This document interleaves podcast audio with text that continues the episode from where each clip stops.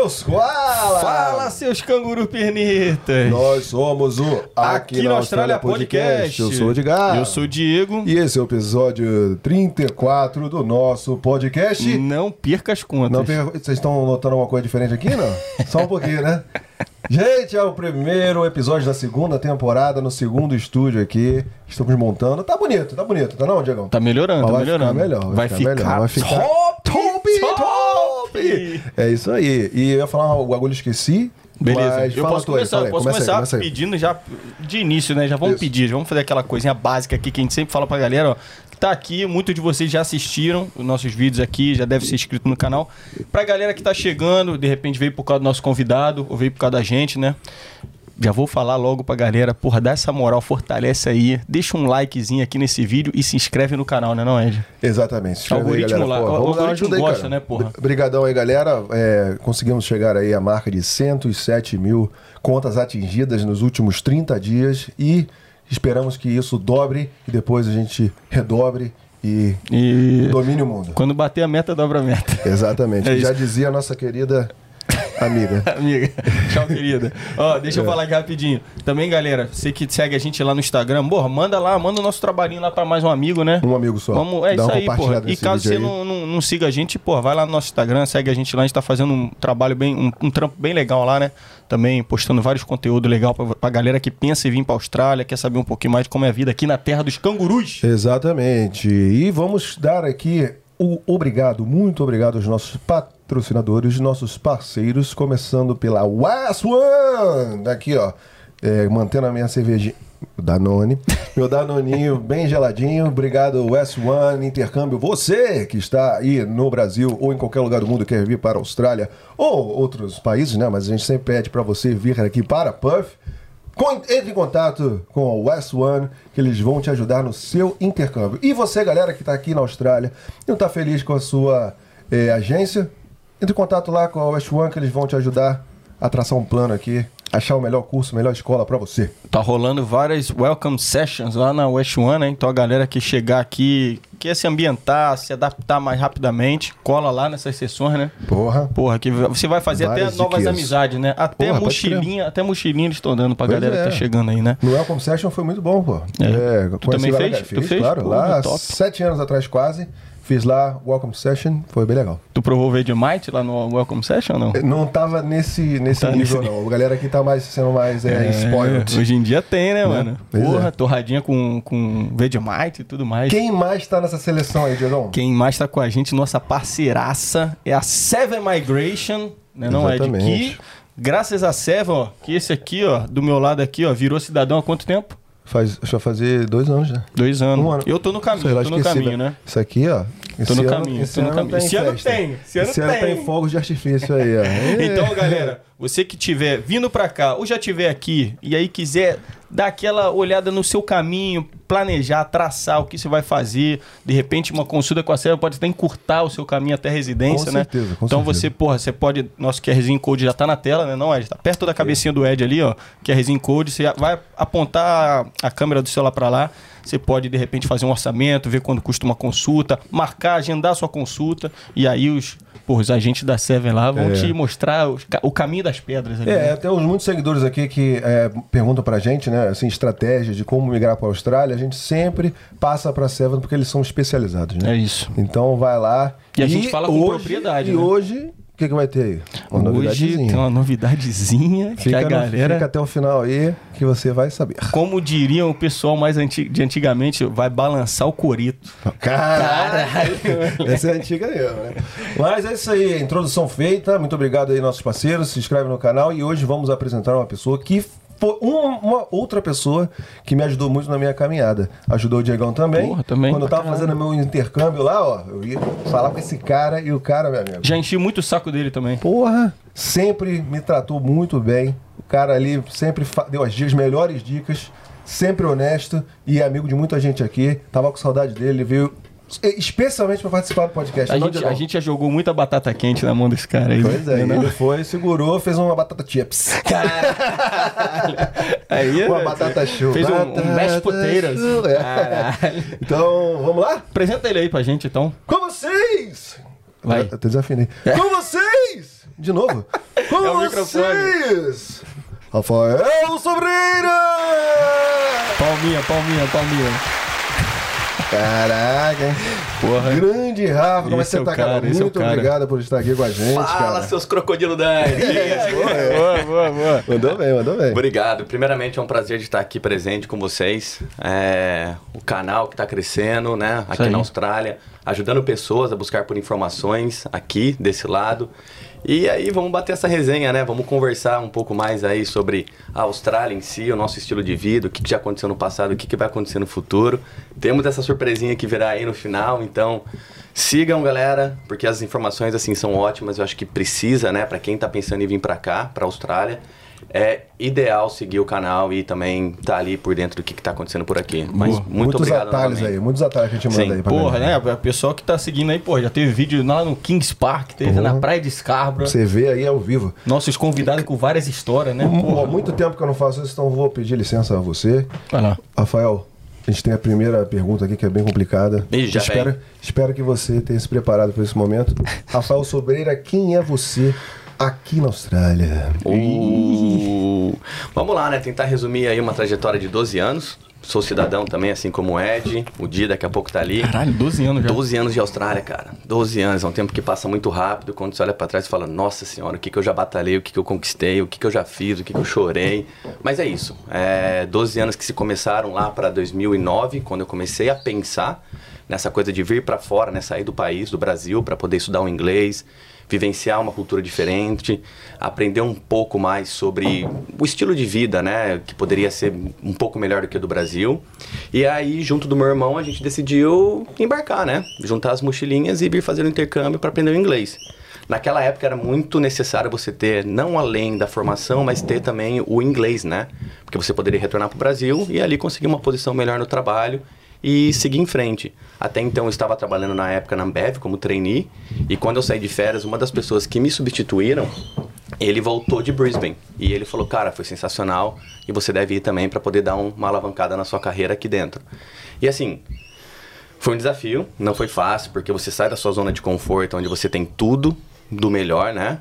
E vem para um país que você chega aqui e você tá ali, né? Com aquele inglesinho básico, the books on the table, one to ten, e é a hora que você chega aqui que você entende a realidade. Então foi esse desafio de vir para cá para aprender o inglês e vivenciar a cultura e uma experiência totalmente diferente. Desde então, ah, eu venho trabalhando, eu venho vivenciando, conhecendo pessoas. E hoje eu estou numa posição que a gente vai comentar um pouco mais para frente, que agrega muito a experiência que eu tive com pessoas como vocês, de poder estar ajudando, de poder estar ali trabalhando junto para conquistar o tão sonhado sonho de permanência aqui na Austrália. Então, esse é o Rafa. Arrisco me dizer que foi a resposta mais completa, hein? não? Porra, Olha. ele fez um... Se preparou, Porra, né? se preparou. preparou. Cara, Ele assiste cara aqui é profissa, né? né? Profissa é diferente, né? Ele tem o dom das palavras. Ainda deu uma molhadinha aqui com as palavras. É, tomando É, é, aqui, só pra dar aquela relaxada. Ó, ele já deu uma bisoiadinha na pautinha, aí ele foi lá e chamou, lança o Danone aí. Aí ele molhou as palavras Tá aí o segredo. e aí já era, filho. Aí é sua aula, porra. Então você escolheu o Puff por quê, cara? Na verdade, eu vim pra Brisbane primeiro com meu irmão. Sim. Então foi um intercâmbio de três irmão ainda meses. tá aí, não? Não, meu irmão vazou. Ele meu irmão não- já foi embora, ele Não acabou. gostou? Gostou, mas ele não conseguiu se adaptar tanto quanto eu. Então, Qual foi a diferença? Isso, é, isso aí eu acho interessante, assim. Que, qual foi a sua perspectiva, como é? perspectiva, Perspectiva de vida? Teve? É, É, e, co- e diferença de idade, assim? como é, é também que é? tem isso. Então, naquela época, eu tava pros 20 anos de idade, o Guilherme tava ali fazendo seus 18. Foi quando a gente decidiu ir pra Brisbane, porque uma das agências de intercâmbios do Brasil indicou que Brisbane seria a melhor cidade. A gente não tinha tanta informação quanto tem hoje. A única coisa que a gente sabia é que Brisbane era na mesma linha que Campinas. Então, a temperatura seria bem parecida e coisas desse tipo. E decidimos né, fechar com uma escola de inglês que na, na época era uma das melhores escolas de inglês, não tinha tanta variedade como tem hoje. E chegamos aqui, né? Chegamos numa viagem que foi do Brasil para Argentina, para Argentina, para Nova Zelândia, Nova Zelândia, para Sydney, Sydney, chegamos em, no- na- em Brisbane. Que isso? É, foi assim, foi um rolê, de, foi um rolê, mas foi legal. Foi uma experiência muito diferente. E naquela época, homestay era uma coisa que era meio obrigatório de ter na sua aplicação de visto, né? Porque tinha que ter uma pessoa esperando por vocês daqui desse lado da Austrália. Ah, sim. É, então a gente acabou ficando duas semanas numa homestay. Eu lembro até hoje de eu bati na porta ali. Eu falei, Guilherme, deixa comigo que eu vou falar meu inglês aqui. Então, cheguei lá, a hora que ela abriu a porta, ela falou, good day. Eu olhei assim e falei, The que guy. isso? É, good day. Eu falei, Aqui "Que não tá existe good acontecendo, morning, né? E- Nem good night, é nem good day. afternoon. É É good day. Good day, mate, how are you? Dep- Independente do horário do, do dia. E naquela época não tinha um tradutor, né? Um celular fácil ali para poder fazer alguma coisa. Era aquele dicionário que você tinha ali, eu tinha anotado algumas palavras. Até que engraçado, quando a gente tava vindo para cá, o meu pai escreveu Departure, que é subindo, e Arrivals, que é descendo. Então, até mesmo no aeroporto de Sydney, eu cheguei lá numa uma atendente que estava lá para poder ajudar. Eu falei, eu preciso ir para Brisbane, né? Need to go Brisbane. Where? Aí eu apontei a folhinha que a gente tinha e ela acabou direcionando a gente. Então, foi bem bacana. Aí teve esse processo da homestay, que foram duas semanas, onde a gente estava se adaptando. E o mais engraçado foi, depois de uma longa viagem, eu falei, preciso tomar um banho, né? Daquela relaxada e tal. Eu entrei no banho, passaram-se cinco minutos, eu escutei o barulhinho na porta. Eu falei, nossa, o que, que é isso? Ela falou, five minutes shower. That's it. Eu Que falei, mas, mas isso? não deu nem tempo, né? De dar uma lavada no cabelo, né? De dar aquela, daquela relaxada. Aí eu fui entender que aqui eles têm essas coisas em cada homestay naquela época, que eles têm uma, umas regras e coisas do tipo. Já que você menciona disso homestay, como é que tá aí? Você que é o cara que é bem. Cara, hoje em dia homestay ficou uma coisa meio que esquecida. Esquecida, né? Não é necessariamente preciso para você ter a aplicação do visto, mas ainda tem culturas tais como asiáticas que usam muito do, do serviço de homestays para poder vir para cá. É uma coisa super legal, porque você já chega numa casa australiana. Então, a hora que você tá ali, você já se depara assim com a cultura própria. A família na qual eu e meu irmão ficamos, eles tinham três filhos pequenos, então era divertido, você acabava ocupando seu tempo ali tentando entender um pouco. O difícil foi o lance de comida, né? Porque você sai do Brasil ali, você come de tudo. Chegamos aqui, fomos tomar um café da manhã para ir para a escola, ela deu Wet Bix e leite. Eu falei, como assim, né? E depois tinha uma o quê? Deu o quê?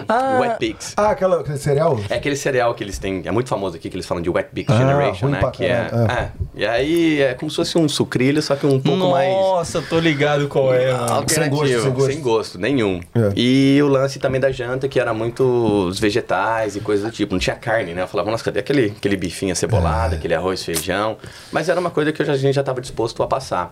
Então, esse lance da homestay foi muito bom, mas era um pouco longe. E aí a gente teve essa coisa de vamos mudar, vamos mais para próximo da escola, porque tinha que tentar arrumar um trabalho e coisas do tipo. E foi uma experiência muito boa, porque como eu disse, 10 anos atrás a gente não tinha a tecnologia que tinha hoje. Não tinha as informações como vocês providenciam como tem hoje. Não tinha canais, não tinha podcast. Era tudo meio que vai lá. Se você quiser ligar para alguém, você tem que baixar um Skype. Se você quiser comprar um celular, é um Nokia que você tem um Skype ali. Mas é isso, não tinha muita conexão com o pessoal, Moto né? G, Moto G do. Moto- Moto G. e até que engraçado que quando nós fomos para a escola no primeiro dia, quando saímos do trem, não tinha mapa. A gente recebeu um mapinha da agência de intercâmbio, abrimos o mapinha e dali a gente foi seguindo pelo mapa até chegar na escola. Então foi um Yeah. desafio, foi bem bacana. Sim. E de lá. Porra, sim. eu também tive a mesma coisa da escola quando eu cheguei. Eu tinha, eu- a galera tinha que falar, ó, Uhum. pra estação de trem. Você vai assim, assim, sabe? Tipo antigamente, né? Porra, porque não tinha muito essa parada de Google Maps, Não, tá não ligado? existia. Porra. Não tinha celular, iPhone como tem hoje, nessa facilidade de informação. Mas o pessoal ajudava. Por Sim. mais que seja uma língua diferente, as pessoas aqui elas são muito receptíveis. Então acabava, ah, eu te ajudo, eu te levo até lá. Então tivemos um apoio muito bom desse lado de cá. Ainda mais sendo jovens, né? Era outra realidade. Era outra época. realidade, outra realidade. E aí começamos a estudar inglês. É, foi um desafio, né? Naquela época você tinha que ter presença na aula, não podia falar uma outra língua dentro da escola, senão você tomava um yellow card. Dois yellow cards você ficava suspenso. Então era uma coisa assim bem rígida. Porra, essa daí era, eu não peguei Era bem não, rígida. Bem rígida. Mas era uma coisa legal, era diferente. Tu foi pra E- escola de futebol, pô? Não, eu lembro que era uma coisa bem diferente porque era, era muito exciting, sabe? Era muito legal de você estar presente ali conhecendo pessoas diferentes. Tinha um outro brasileiro, mas era a galera que vinha da Ásia, a galera que vinha da Europa. Então você fazia amizades de todo quanto é tipo do mundo. E o mais legal é que ninguém falava inglês, mas todo mundo se entendia. Sim. Então isso que era o mais bacana de tudo. E aí começamos a estudar, começamos a desenvolver um pouco inglês, procura de trabalho, porque a gente queria pelo menos fazer um dinheirinho para poder viajar, que esse era o primeiro objetivo. Viemos somente para três meses. Só que daí no meio do caminho você começa a ganhar uma liberdade, começa a conhecer as coisas, escuta um falando que foi para tal lugar. Aí eu falei pro meu irmão, pô, vamos renovar o visto, né? Vamos tentar ficar um tempo a mais aqui, já que a gente tirou meio que um ano sabático no Brasil, e vamos explorar a Austrália, aquela costa de Queensland.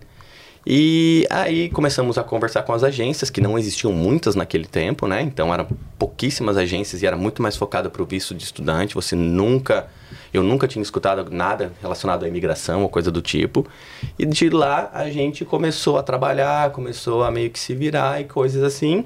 Até o dia que você perguntou do meu irmão se ele estava aqui, ele decidiu voltar para o Brasil porque ele não se encaixou tanto aqui quanto eu me encaixei. Eu falei, você lembra dos problemas que ele achou? Que ele não, não se acostumou? Por ser o terceiro filho, mais grudado com a minha mãe, acho que ele sentiu mais saudade, assim, da, da família. família. Então, foi uma coisa que pesou bastante. Foi a primeira vez que eu me senti, assim, homesick, né? Porque quando ele deixou, eu cresci com meu irmão. A gente é muito junto. E aí, quando ele decidiu ir embora, eu falei, pô, então, já que conhecemos essa costa daqui, acho que é um desafio novo. Para onde que eu vou? E eu sempre tive o sonho de conhecer a Ásia, ir para Tailândia, ir para Indonésia, fazer aquele rolê básico, né? Pô, mas, mas calma aí, mas rapidinho. Sim. Quando ele decidiu meter o pé, você passou pela tua cabeça também, tipo assim, putz, se ficar sozinho vai ser foda ou se em nenhum momento você ficou. Passou de, ainda mais pela, pela vida que eu tenho no Brasil, né? Que eu tinha naquela época. Que eram as coisas muito mais fáceis desse tipo. Mas aí eu pensei, pessoalmente, profissionalmente, eu acho que a experiência de vida que eu vou adquirir ficando aqui vai ser muito grande. Então eu me coloquei essa meta de, tá, o que, que eu vou fazer da minha vida, né? Que, que eu comecei a reparar o que as pessoas estavam fazendo aqui e comecei meio que linkar com o meu perfil. E foi dali que eu decidi vir para Perth, porque Perth era mais próximo da Ásia e eu achei uma escola onde eu poderia estudar business, que era uma coisa que eu sempre gostei. Sempre tive esse talento meio que por lado de querer começar a minha própria coisa e coisas desse tipo. Eu falei, pô, tendo essa experiência de estudo na Austrália, mais a possibilidade de ir para Perth, que é próximo da Ásia, eu vou. Então eu deixei Brisbane e vim para cá. E assim, Perth, 12 anos atrás, cara, ninguém se falava. Era uma cidade que ainda estava se autoconstruindo, você não tinha acesso a muitas coisas, era um pouco diferente da outra costa, porque aqui a galera fala que é um pouco a parte do interior da Austrália, né? Um pouco longe de tudo. E aí dali eu comecei a criando as minhas raízes aqui, eu fui me desenvolvendo, fui procurando por melhores. Ah, opções de vida e coisa do tipo. E sim, fui muito bem recebido. Muito bem Quando recebido. você começou a pesquisar sobre Perth, assim, ter a ideia de vir para cá, o que, que você achava, assim, o que, que você encontrava de informação, o que, que a galera falava? Olha, Di, é, eu tive um casal de amigos que moravam em Brisbane e eles mudaram para cá. Então, assim, Brazuca também. Brazuca. Então, quando eles mudaram para cá, eu tive uma referência muito melhor e maior com eles. E era aquilo. É uma cidade um pouco menor em termos, não tem tanta gente, as praias são maravilhosas, você vai precisar de um carro, trabalho aqui tá tendo a rodo. Então vem para cá. E aí foi a primeira vez que eu escutei, você tem a possibilidade também de migrar para a Austrália através de Perth. Eu falei, nossa, como assim, né? É, você não precisa ir para a escola, você pode começar a achar um trabalho na sua área, devido à sua formação, e começar a seguir o caminho aí, e dali você começar a criar a sua história. Isso me interessou, e pelo fato de estar mais próximo também da Ásia. E dali eu falei, pô, não tem nada a perder, juntei minha malinha, peguei um voo e vim para cá. E assim, foi sensacional, foi sensacional. Porra, e foi da hora que você falou, falou bem pra caramba o que eu gostaria de falar todo, todo episódio aqui do que tá acontecendo, qual é a situação de hoje. Uhum. Falou, porra, praias belíssimas, tipo assim, natureza aqui, você quer curtir, dar um rolê e tal, fazer road trip, road né? Trip. Você quer, tem, tem que ter um carro, que a gente fala de vez uhum. em quando, né? Porra, falou da oportunidade de migrar através de Perth, que é o que tá acontecendo hoje para muita gente, muito né? Trabalho, muito, muito, muito trabalho, muito trabalho. Porra, você deu uma. E você ficou longe aqui de Perth um tempinho, né? Como é que. Como é, quanto tempo você ficou fora e você sentiu alguma coisa diferente agora que você voltou? Como é que. Olha, eu tive, dentre esses 10 anos, acho que 7 anos eu passei por aqui. Eu tive a oportunidade de retornar para Brisbane em 2017 para abrir uma agência de educação, que foi muito legal. Foi até o ponto da minha irmã vir para cá para poder passar seis meses, porque ela estava num estágio no Brasil onde ela precisava dar uma alavancada no inglês dela devido à profissão. Então eu passei um tempo naquela costa e de lá, quando ela foi embora, eu falei, pô, já não tenho tanta coisa aqui, cumpri minha missão profissional de abrir agência e agora o que, que eu vou fazer? Comecei a sentir saudade do futebol, do churrasco, dos amigos que eu criei aqui durante sete anos, de toda aquela experiência que eu vivi.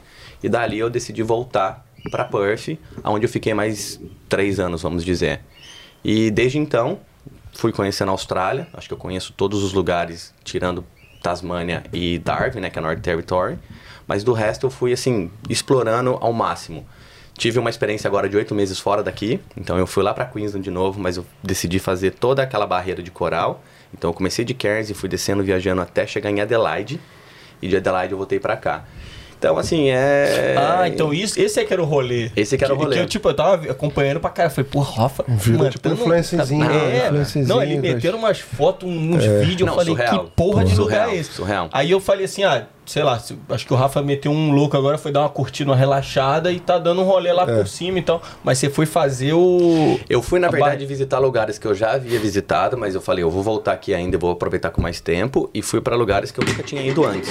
Então eu Aham. falei, pô, acho que a gente vai comentar, mas eu tô retornando pro Brasil, né? Uhum. Vou, vou pegar o voo amanhã. Só que antes de retornar pro Brasil, eu falei, eu preciso pelo menos passar por esses lugares. Fiz uma lista ali que deu quase duas páginas. Eu falei, agora o que, que eu vou fazer? Vou começar por onde? Como eu já visitei toda essa costa de Western Australia, eu já concluí tudo aqui, daqui de Perth até Broome, de Perth até lá embaixo, a, como que chama? Esperance, né? Eu falei, agora é hora de ir pra outra costa, como eu não passei muito tempo lá, e explorar tudo que eu tenho que explorar. E assim... O que, que você achou aí, É fenomenal, é lindo, é lindo. Mano, e outra coisa, a gente vai falar um pouquinho mais pra frente, vai soltar essa, essa notícia, essa É, bomba aí, né? é. Mas, porra, é da hora ter o cara desse aqui, ó. Essa que deu. é, que- com essa vivência de Austrália, Ah. que, porra, o que você tiver lá no Brasil, a galera aí do Brasil perguntando pro cara desse, pô, Pode me tá- chamar. O cara vai, Pode me vai chamar falar com que eu- propriedade. E, e Puff perde pra alguma, não? Depende do ponto de vista, depende da pergunta, mas eu acho que casa aqui na Austrália é Perth. Eles falam, né? The West is the best. Então, eu acho que o Western Australia, se eu tivesse que. Se eu retornar um dia para a Austrália, vai ser Perth. Vai ser Mas, a minha, minha mas nesse casa. rolê aí, a questão de né, infraestrutura, de acesso, de possibilidades, de, sei lá, até empresas, tem um, Uhum. qual- você, você acha que são bem equiparados os estados, então você acha que Perth perde algum desses aspectos? Eu acho que começa pela Austrália. A Austrália tem uma estrutura gigantesca. É um Sim. país novo. Eles têm o quê? Seis gerações desde quando descobriram a Austrália. Existe aquela história que fala que a Austrália está sempre movendo para frente porque você nunca viu um canguru andando para trás. Então é isso. É, é, é- Porra, essa é eu um- nunca tinha ouvido, hein? Boa, É, hein? A Austrália sempre está indo para frente porque você nunca viu um canguru andando para trás. E isso, isso é, um- é uma realidade. É um país que está em desenvolvimento, a economia assim tá sempre bombando e precisa de pessoas, sabe? Então precisa de pessoas qualificadas, pessoas que talvez não tenha tanta experiência, mas ou que tenha também para poder vir para cá. E cada cada estado vai ter a sua a sua beauty, né? Vai ter a sua coisa boa, positiva, a sua coisa um pouco negativa. Mas falando em termos desses, desses sete estados que existem aqui, acho que o Western Australia é um dos melhores que tem, que ainda está em desenvolvimento. Para viagem, eu acredito que Queensland seria um dos melhores, porque é bem parecido com o Brasil, essa parte tropical que pega de North Queensland até ali mais ou menos Sunshine Coast. E daí você tem Sydney, que já lembra um pouco mais São Paulo, que tem muita coisa acontecendo, tem vida toda hora. Você vai para Melbourne, que é uma cidade que tem muita cultura, então tem também muita coisa acontecendo. E aí você vai descendo, chega em Adelaide, que é uma cidade também que está em desenvolvimento, já é uma cidade mais antiga, mas assim, eu me apaixonei muito por Adelaide. Muitos dos meus clientes foram para lá por questões de vistos regionais. E eu fui pagar uma visita, né, para ver se eles estavam cumprindo com os requirements. E- Mas assim, eu me apaixonei pela cidade. Eu falei, aqui eu quero voltar talvez numa próxima oportunidade e ver o que está acontecendo. Mas eu acho que depende muito daquilo que você procura, do seu perfil, do que, que você gostava de fazer no Brasil, ou o que, que você está almejando. E assim, a Austrália tem praia em tudo quanto é lugar, né? Tem um estudo que fala que se você quiser visitar todas as praias da Austrália, em dias diferentes, você vai demorar 30 anos para visitar todas. É. São 11 Então, mil, assim, acho. Né? é, muita, é, é muita coisa diferente. É muita biodiversidade diferente. Então, é, é animal. Não desmerecendo o Brasil. Amo o Brasil. Tô retornando pro Brasil. Mas, assim, é uma comparação onde a Austrália você vê um país sensacional. E as oportunidades, sabe? É, é tudo organizado, é tudo bonitinho, é tudo no preto e no branco. É muito legal.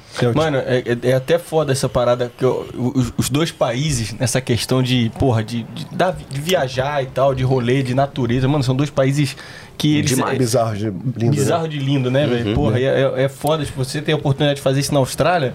Mano, tu imagina fazer o mesmo rolê no Brasil. Eu tenho vontade, assim que voltar, mano. Hoje eu acho Amazônia, que eu conheço, Pantanal. eu acho que eu conheço mais a Austrália do que o próprio Brasil, em termos de viagem. Ah, eu também. Em termos de turismo. Porque a acessibilidade para você viajar aqui é muito fácil. Yep. Quem está em Perth é um pouco mais longe, né? Porque você tem que pegar um voo de 5 horas para ir para outra costa. Mas quem está na outra costa, você pega voo de uma hora, duas horas e meia. É. Caralho. Não, isso aí, ó. Se você for pensar, eu conheço muito mais de WA do que do Rio, porra. Uhum. E WA é infinitamente maior, hein? É, É. o maior estado que tem aqui, né? Tá Levando ligado? em consideração que 60% da parte de WA é só deserto. Mano, se eu não me engano, WA é o segundo maior, assim. É, Estado? É, um território considerado estado, né? Do mundo, mano. Acho que perde pra É, um na Rússia, se eu não me ser. engano. Uhum. Porra, então tu vê o tamanho, imagina o tamanho disso aí, né, É velho? porque a Austrália é o sexto maior país do mundo, né? Só perde pro Brasil, acho que Isso, tá em quinto. quinto, o é então, quinto, assim, é gigantesco. Tem muita coisa ainda para ser explorada. E eles estão num plano de desenvolvimento que as coisas vão acontecer. Então, o que a gente está vivendo hoje, daqui 10, 15 anos, vai estar um pouco mais diferente e mais desenvolvido. Por isso que é a terra da oportunidade. Legal Porra, que aí- ele comentou essa questão de praia, né? Eu fiz esse cálculo, fiz uma viagem agora pro sul, nossa. Cada dia você se surpreende. Eu tinha uma lista de, de praias favoritas, fui no sul, já renovei isso aí, Aham. cara. Puta merda, ali perto de Bremer Bay. Nossa, ali é, é Nossa muito lindo. senhora, lindo demais. É aí eu muito fiz bonito. esse cálculo, eu tava aqui, pô, essa praia aqui irada. Porra, ah, tem 11 mil, né? Pô, será que eu dou uma. Dou... É claro, tem dias que você vai visitar duas, três praias na mesma viagem. Exatamente. Mas. Caraca, imagina- será é que eu vou conseguir lance. visitar todas essas 11 mil? 30 anos, não né? vou falar, 30 cara, anos. que merda, não vou conseguir. 30 anos fazendo todo dia uma. Todo dia dia, uma. sem Se conseguir trabalhar, fazer sem três nada. aí por dia, tem uma vez baixa pra 15. Então. Aí se tu conseguir. inventam aí um... Se tu conseguir essa fórmula aí, tu me fala. É, mas é, Tem que exatamente. trabalhar, né?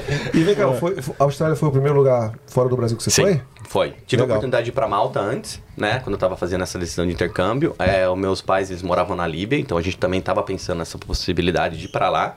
Que foi até engraçado que na época, pra tirar o visto, eu e meu irmão tivemos que passar por um psicólogo. Hum. Porque imagina um brasileiro de 20 anos indo pra um país que só tem muçulmano e coisas do tipo. Sim. E acabou não rolando. E a Austrália foi a, a melhor e a opção pra A mim. Malta é cheio de muçulmano, não é? É, a Líbia É, é. Itália, é Líbia, é Líbia? Não, Malta não, mas a Líbia sim. Ah, Líbia, onde os meus beleza, pais moravam. beleza, beleza. Yeah, ah, Aí entendi, entendi, a ideia era passar seis meses com eles e viajar por seis meses Ah, na tá, Europa. tá, tá, tá. Só que como tava tendo guerra política e coisa do tipo, meu pai não se sentiu seguro, retornou pro Brasil. A gente já tava com tudo meio que interrompido, faculdade, trabalho. Vamos pra onde? Vamos pra Austrália. E aí a gente decidiu vir pra cá. E, e esse início aí, agora você tá um cara já desenvolvido, várias é, experiências e tal. E no começo aí, como é que foi o seu, a sua história? Como é que foi esse início aí de o que, que No- você trabalhou, como você começou a fazer? Eu acho que o começo pra todos é um pouco bem parecido. Acho que vai depender mais do que a pessoa tá buscando e dos objetivos dela. E da coragem também. Então eu falo pro pessoal que pensa em vir pra cá, você tem que ser resiliente, você tem que ser positivo, porque não é tão fácil assim como pensa. A gente- A galera vê foto aqui hoje em dia, ah, tá curtindo muita vida lá, a vida é fácil, mas às vezes por trás das câmeras a gente tá suando, a gente tá batalhando, a gente tá fazendo acontecer. E é aquilo, você vem pra cá, você não tem a família por perto, você não tem aquele amigo tão querido, então você acaba meio que se privando de muitas coisas. Mas é aquele lance, é o seu objetivo, o que, que você está buscando. E de começo, tudo depende do seu nível de inglês e do quanto você está afim de explorar e procurar por oportunidades. Eu lembro que meu primeiro trabalho foi para fazer limpeza, acho que todo mundo cai nessa, Aham. limpeza, car wash, mas foi um aprendizado, foi um aprendizado. E eu tava até aplicando para algumas vagas, né? E a eu recebi uma ligação no meio da aula, eu falei, nossa, esse número é diferente. Você fica com aquele medo de atender porque você não vai. Vai saber. Sabe Na falar. moral, na moral, isso é legal falar, porque acho que a galera não tem essa noção, né, mano? Você vê Quando um número ligando aqui- pro celular porque ninguém liga, né? Daí liga um número você fala, pô, da onde que é esse número? Você fala, pô, apliquei pra um trabalho, quem será que é? Aí a minha professora me ajudou, ela atendeu o telefone. Aí ela foi, anotou o que, que eu deveria fazer, né? Encontrar a pessoa em tal lugar e como que funcionaria. E aí eu segui os passos dela e acabei indo trabalhar numa faculdade. Eu tinha um prédio para poder limpar, né? Eram quatro horas, eram quatro andares, era um setor de psicologia. E era entre as nove da noite até uma da manhã. E eu fui que fui, né? Falei, pô, tem energia, tô jovem, limpeza, deixa comigo, né? Vou meter o Molezinha esse cleaner aí, hein? Oi? Molezinha esse cleaner aí, Molezinha, ó, molezinha. né? De começo não tanto, porque você tem que pegar todos os esquemas. É. E, cara, era um prédio que ficava desligado durante a noite, né? Então tinha várias salas e tinha laboratórios e tal. Eu sempre meio que limpava olhando pra trás, assim, pra ver se não tinha alguma coisa Ouvia me o seguindo. uivo aí, ouvia Um o barulhinho. barulhinho, é. Era ali, né? O fone no ouvido, o somzinho e o carrinho ali que você passa com o mop. E até que engraçado que quando eu fui fazer meio que o trial, né? O cara falou, você já usou o mop na vida? Eu falei, ah, é, eu já vi no McDonald's o pessoal usando, né? Mas daqui que eu uso. Aí eu peguei ali, a hora que eu fui passar no chão, ele falou, não, você não tem experiência. Aí ele me mostrou o, o truque ali de abrir o mop e fazer aquela limpeza. E foi assim. E aí foi gratificante quando recebi meu primeiro salário, que foi 400 dólares em uma semana. Eu falei, nossa senhora, tô rico. Que dinheiro, hein? Porque até então, eu e meu irmão, a gente saía, não tinha dinheiro pra, por exemplo, comprar bebida, a gente pegava um copo d'água que era de graça aqui. Porra, calma aí, tem um... Ah, tá parecendo... Tem um... Porra, o Corvão tá aí, pô. É, se acostume com os corvos, porque Porra. eles... Cadê E, ele? e- é, o bom desse estúdio aqui vai ser isso, né? Que vai ser... É raiz, é raiz, é raiz, é raiz. Como é que a gente faz agora, Gabrielino?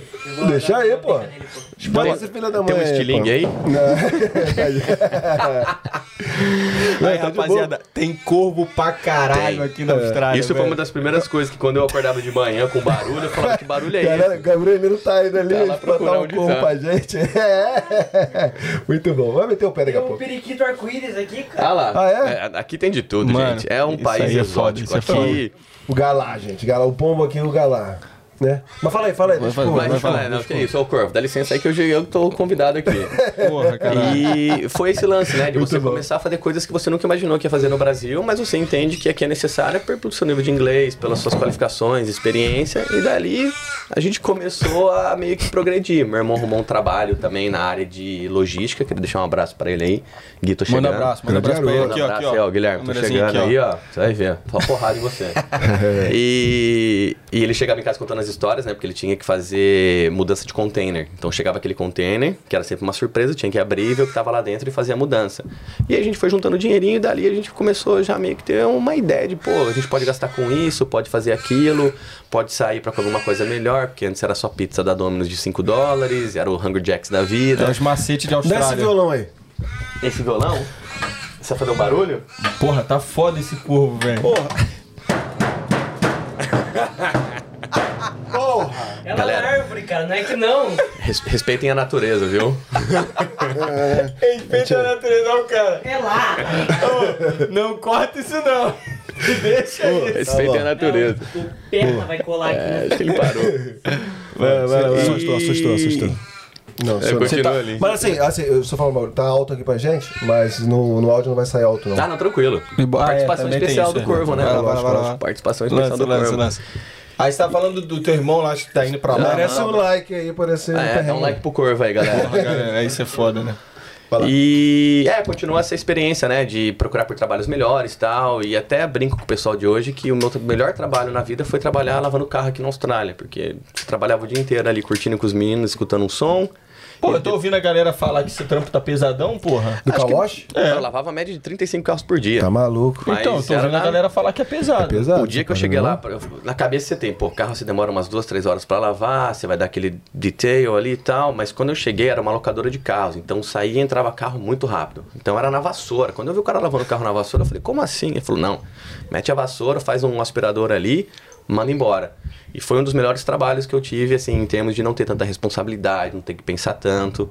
E dali eu fui meio que seguindo em frente, aprimorando meu inglês, estudando, fazendo as coisas acontecer.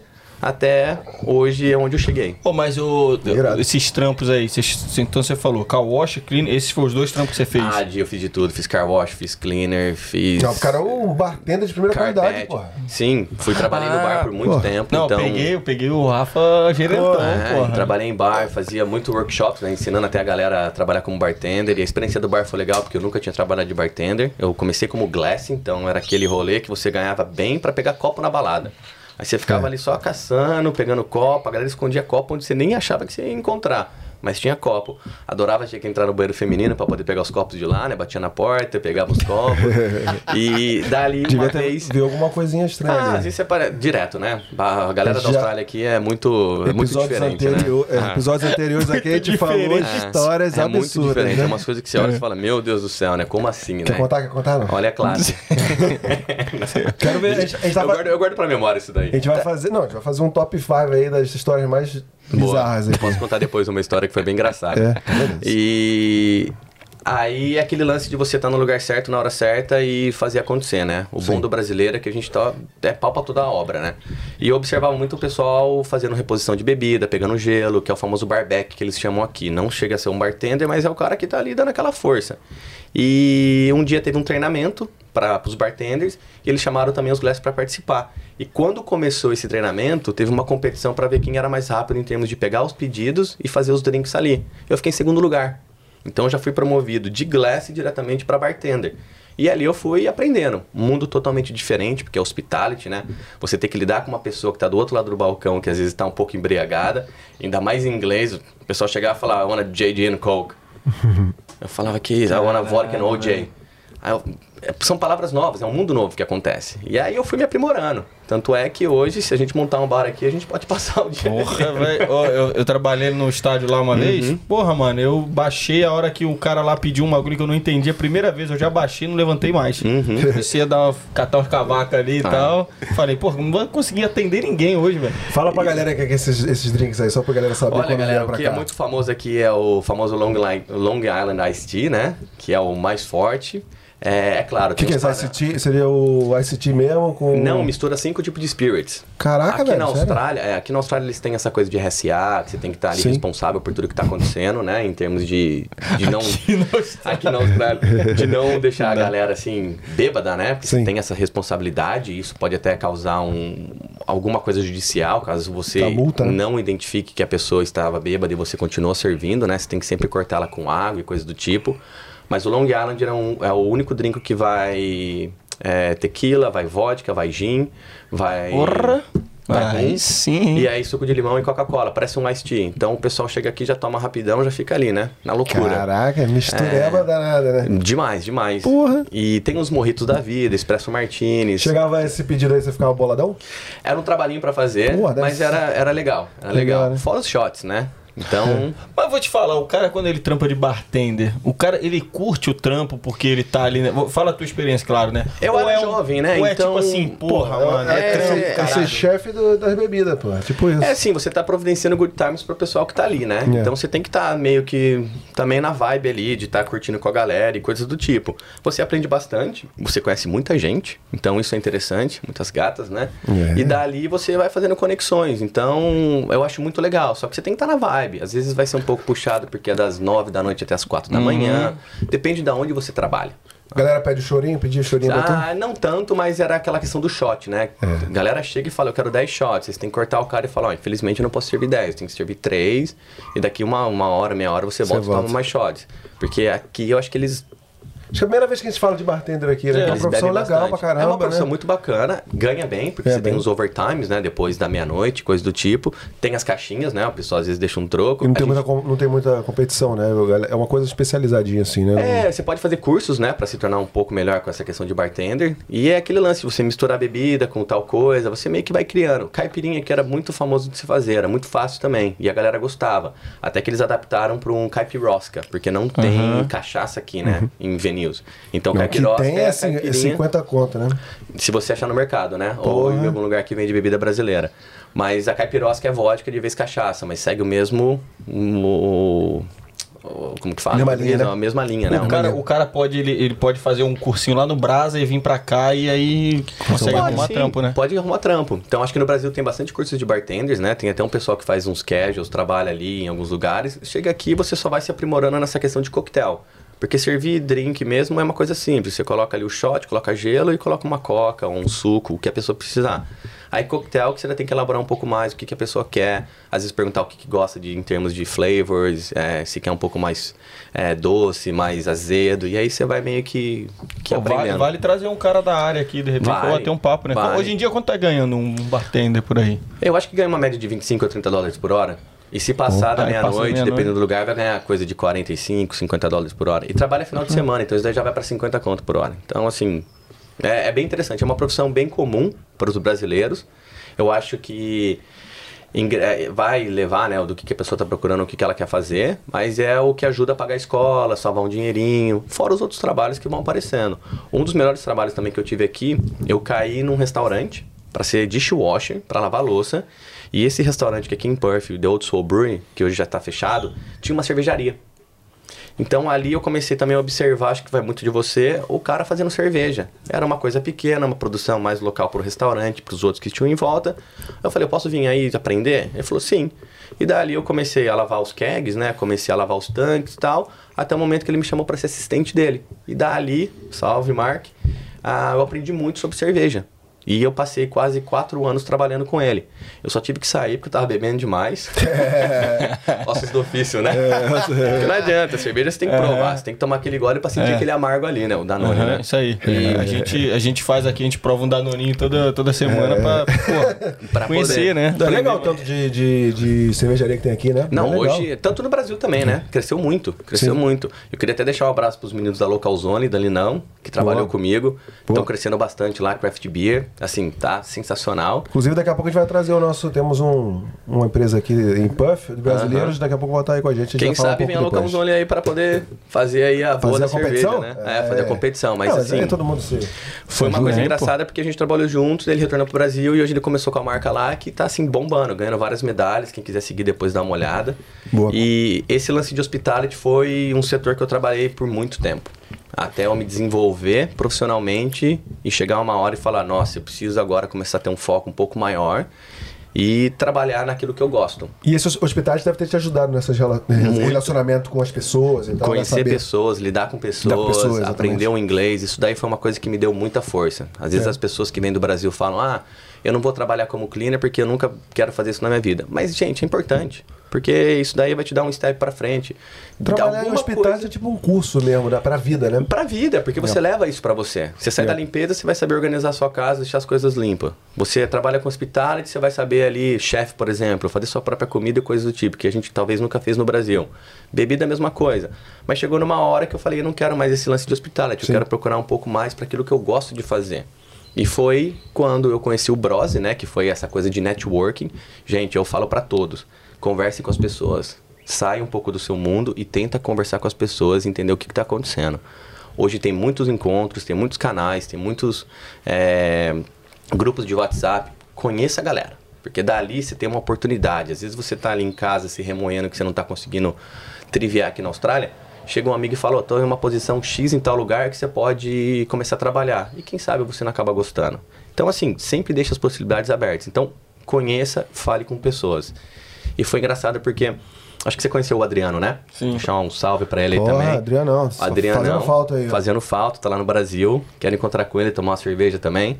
E ele trouxe o Brose da de Brisbane pra cá, a ideia do time, né? Fala pra galera o que que é Brose. E a gente também tem que fazer aqui um jabazinho. Episódio 3, Atilhão, presidente do Brose. Sim. Vai lá e dá uma ligada. Quem quiser saber mais, é só ir lá. Deixar um abraço pro Atilhão também, né? Atilhão aí, querendo ou não, tá levando o Bros pra frente. O clube hoje já, assim, cresceu muito comparado a 10 anos atrás, né? 7 anos atrás, quando eu comecei a jogar bola.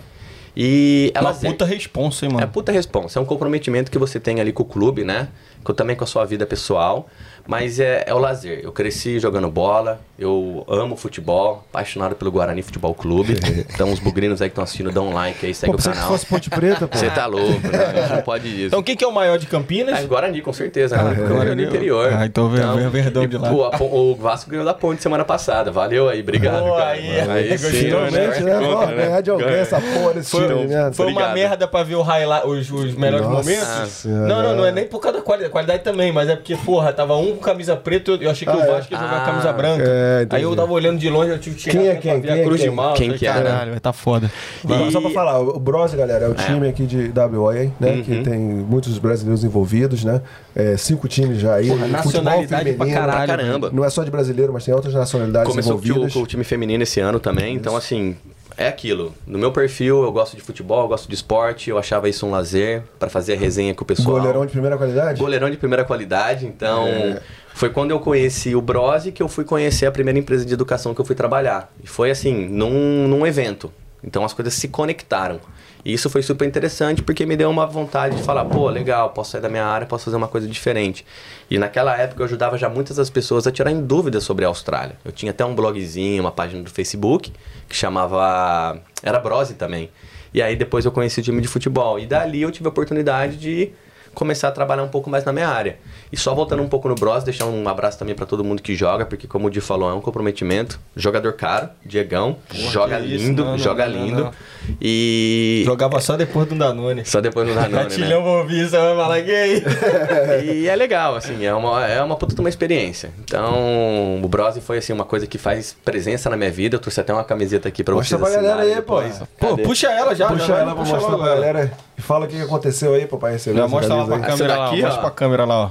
É a camiseta oficial do Porra. Rafa. Já tá aqui assinada por estrelas que eu tive o prazer de jogar, Sobreira 13. Caralho, essa é bonita? Foram oito anos defendendo o Brose, sendo que dois anos eu acabei sendo campeão por eles. É claro, teve muitos gols tomados aí, teve muitos jogos que, que a gente Teve sofreu um muita pouco. defesa linda. Teve muita defesa linda, e- Ô, vou falar uma aqui rapidão, rapidão. Teve uma vez que o- a gente foi jogar contra o time que era o, o, o time que acabou sendo campeão lá, né? Ah, é. A gente era muito, tipo, o ano que eu joguei, né? Tipo assim, vamos focar? Vamos. A gente dava pau. Aí depois que desfocava, era fudeu, né? Mas a gente foi jogar contra o time pica, tinha um maluco que o cara devia treinar falta todo dia, velho. Que era só falta contra o Kenny. Quando que, é, que nós Kennington, perdemos em Kenny. casa. Isso. É. E aí fomos lá e falamos, vamos ganhar na casa dos caras. Mano, o maluco metia a curva aqui, ó. Lá na...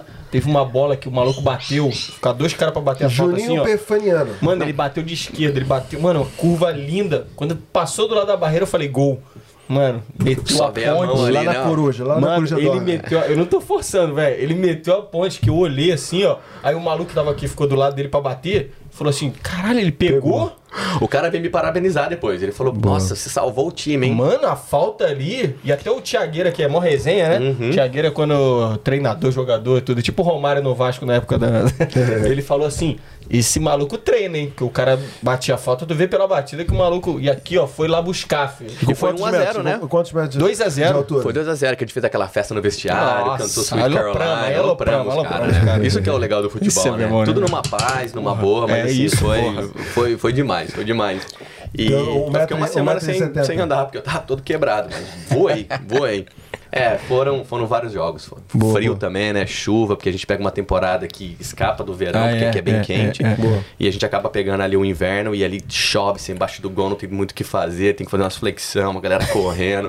Nossa, os dedos começam a gelar, mas gratificante. Acho que o Brose, pra quem tá vindo pra Perth ou pra quem tá vindo pra Austrália, Uma- melhor procure maneira uma de coisa de network, lazer. Uhum. É uma maneira de network, foi assim que eu comecei, né, nesse ramo de educação, de intercâmbio e imigração. E também era meu domingo ali que eu tinha um, o prazer de conversar com os meninos, a gente fazia um churrasco, daí vinha as famílias, a gente fazia os eventos. O primeiro evento que eu organizei também aqui na Austrália foi um fundraising do Brose. E isso daí sete anos atrás. E foi uma coisa que muitos grupos de pagode saíram dali. muitas pessoas se conheceram também. Então o Brose teve muito presente na minha vida. Eu sou muito grato ao time de futebol. E aí rola tampo também. Porra, Rola tô precisando, trampo. né? A galera se ajuda. É, vira uma, Quantas vira uma pessoas família. hoje estão, estão envolvidas aí? Você sa- sabe mais ou menos Quando eu cheguei, o Brose ainda fazia parte de um time. Sim, um time Então, só. um time só. Então era meio Brose e meio Sport Warwick. Uhum. Aí depois foi um time profissional do Brose. Hoje em dia eu acho que são quatro times do Brose, mas do time feminino. Fora outros tipos de jogos que tem, né? Lembra de que a gente jogava O o. bagulho caiu. cenário- o, o Área O 5? cenário caiu atrás dele ali, ó. Ah, a tá plaquinha, plaquinha. Acontecer, vai Aí eu não segurei, o não Corvo, segurei é o Corvo se vingando. Fala, fala que tava. Lembra do Área 5 que a gente jogou também? Que é aquele futebolzinho mais marrento? Society, Society. Foi a primeira vez que eu recebi dinheiro de futebol porque a gente ganhou um campeonato. Ah, um cheque de 2 mil dólares. tava nesse time também? Eu tava nesse time goleiro, né, cara? Cheque de 2 mil dólares, a gente chorando de felicidade. Porra, aquele Pô, time ali é. Aquele ali foi máquina, é né? louco. Vocês ganharam do time do cara que é a lenda do Puff Glory, que é o time, é, né, Ah, é é. o único time de futebol no aqui, ombro pra né? ele, né, velho? Fazer o quê? Porra, né? ele não conseguiu ganhar um jogo da gente, Ah, velho. É. Andy Keog tá se aposentando agora, Puff Glory tá fazendo homenagem pra ele, esses caras ganharam dele de, direto, né? A Sim. gente jogou com ele acho que uns três vezes, a gente não perdeu. Não perdeu nenhuma vez, pô. Então, assim, eu tive o prazer de jogar bola com muita gente, de conhecer muita gente que já se foi também. Seu irmão, eu joguei bola com ele. Boa, Quando ele boa. veio pra cá. Chegaram aí, meu irmão. Porra, então, aí sim, um abração. Aí vai voltar pro gol do Brasil, né? Do Bros, então. Ele, vai é querer, com certeza ele não vai largar o Brose, não. Boa, isso é uma coisa bem legal. Mas, mas fala, eu falei, falei, não, vai, vai, vai. Não, eu só ia perguntar pra ele então. Aí você comentou com network, conheceu muita gente. E como é que foi essa questão aí, cara? Como é que você conseguiu se mudar de área através do Brose? Como é que foi isso aí? Então, naquela época eu já tinha conquistado minha permanência, né? Então eu já estava um pouco mais livre para procurar aquilo que eu estava almejando. Tinha Quer falar como é que você conseguiu pensado- sair ou não quer trocar ideia? Não Acho que quer? a gente pode deixar um pouco para depois, Tá mas bom. assim, é, foi uma residência que foi lutada, é claro, eu tive uma pessoa envolvida nesse caminho que Sim, sim, sim. continuo com a amizade até ho- até hoje, deixar um beijo para ela aí, a minha ruivinha. Mas é, são coisas que a vida segue, né? Sim, então sim, sim. a gente vai para frente. Mas voltando nesse lance de educação, eu falei, agora é o momento que eu tenho de poder trabalhar numa agência e continuar ajudando as pessoas, só que de uma forma remunerada e também recebendo mais qualificações, informações, sendo mais profissional. Tive o prazer de conhecer vocês dois, né, nessa agência X que eu comecei a trabalhar. Diegão chegando lá com a camiseta do Vasco, todo marrento ali e tal. Conheci a esposa também, a Que esse Rafa, né? carioca, gente Eu demais, olhando assim, velho. não, o mais, eu acho que o mais marrento foi o Edgar. É lá, mesmo? eu vou chegar aqui e vou conseguir a residência. Eu falei, porra, cara, se todo mundo fosse que nem você positivo assim, eu tava dando joia. Pô, meti essa, não leva Ele não. lançou essa mesmo? Caralho, É que eu vi, eu- nesse tempo de Austrália, eu vi muito essa transição do intercâmbio para você virar um residente permanente. Sim. Então, a gente até voltando nesse assunto, não tinha tanta possibilidade de você migrar para cá porque faltava informação. Não sabia que tinha uma agente de imigração, não sabia o que fazer, ou coisa do tipo. Era você pagar um curso, ir para a escola, ganhar seu dinheiro e retornar para o Brasil. Então, de 10 pessoas que vinham para cá, a grande maioria voltava, ficava um ou outro que conseguia um visto diferente. Mas aí, com as coisas acontecendo no Brasil, política, trabalho e tal, começou a crescer muito o mercado. As agências crescendo aqui desse lado também, as pessoas com a tecnologia vendo mais informações, aí o intercâmbio acabou passando um pouco mais para essa fase de é o primeiro step, porque eu preciso talvez de um inglês ou de uma qualificação, e o segundo step eu vou para a parte de migratória, que é onde eu vou conseguir meu visto. Foi aí que eu conheci vocês desse lado, né? Participei aí do processo indiretamente e diretamente, né, de visto de vocês, de Diretamente, estudante, diretamente. Diretamente, velho. então, acho que eu tive o prazer de aplicar visto de vocês aí de estudante, dar aquele guide ali do que, que era Perth, do que, que era Austrália, de fazer todo esse percurso. E muita, muita gente passou no meu caminho. Acho que eu não quero ser assim, um, um pouco falão, mas de, de todos os vistos de estudantes aqui da Austrália, de Perth, eu acho que eu fiz 50% das pessoas que eu Caralho, conheço. mas é, Pra Você matar- era demais. Disso mais. aí pra mais. É isso que eu ia falar. Disso aí né? pra mais, Porque, então, porra, todo, a galera, ia no rolê, a galera, todo mundo falava, Falava. pô, tô falando com o Rafa lá, não sei o quê. É, Rafa, Então a agenda Rafa. era cheia, a galera ia lá e falava, cara, eu preciso fazer isso, eu tô procurando isso, então vamos fazer acontecer. E aí sentava, Sempre entendia o atendendo. perfil e atendia. Sempre e, atendendo com um sorriso no rosto, Ah. com boa vontade e sendo sincero, honesto, Não, foi, ouvindo foi uma fase você. muito boa. Falando a nossa linguagem. Nossa, Ensinando o exatamente. pessoal, né? Porque, pô, não consigo um trabalho porque eu não tenho experiência de carregar três pratos. Vem cá, coloca três pratos na mão, é assim que você faz. E o Rafa é o criador máximo de, de apelidos, né? Eu sou o Ed, você é o Di, Carol é o K. Cara é Ah, K. é, Já percebeu isso? É. E aí foi essa transição nessa primeira agência que eu trabalhei por um tempo, né? Que eu fui conhecendo o pessoal, entendendo um pouco mais sobre vistos, e aí o pessoal veio já com essas ideias de, pô, agora eu quero migrar, como que eu faço? O meu amigo tá fazendo um programa X que vai levar ele para esse lugar, como que eu chego lá? Super importante. Nós somos diferentes, tá? Por mais que seu amigo tenha feito uma carreira e conseguiu um, um objetivo conquistado, as pessoas são diferentes, têm perfis diferentes, têm qualidades diferentes. Então, leve seu amigo como um exemplo, mas casos são casos. Então, É é, é muito, é muito independente esse lance de querer migrar para cá. É a idade, a experiência, a qualidade, a qualificação. Então, é sempre bom você estar ali. O nível de inglês. Nível de inglês. Então, é, é case by case. É pessoa por pessoa. E fui conhecendo muita gente, né? Então, era sempre convidado para fazer uma coisa aqui, uma coisa ali. Às vezes eu saía de noite para algum lugar, eu queria curtir meu rolê, daí a galera chegava para falar de visto e falava, pô, por favor, né? Deixa o o trabalho para segunda-feira. Mas é claro, sempre respondia uma coisa ou outra.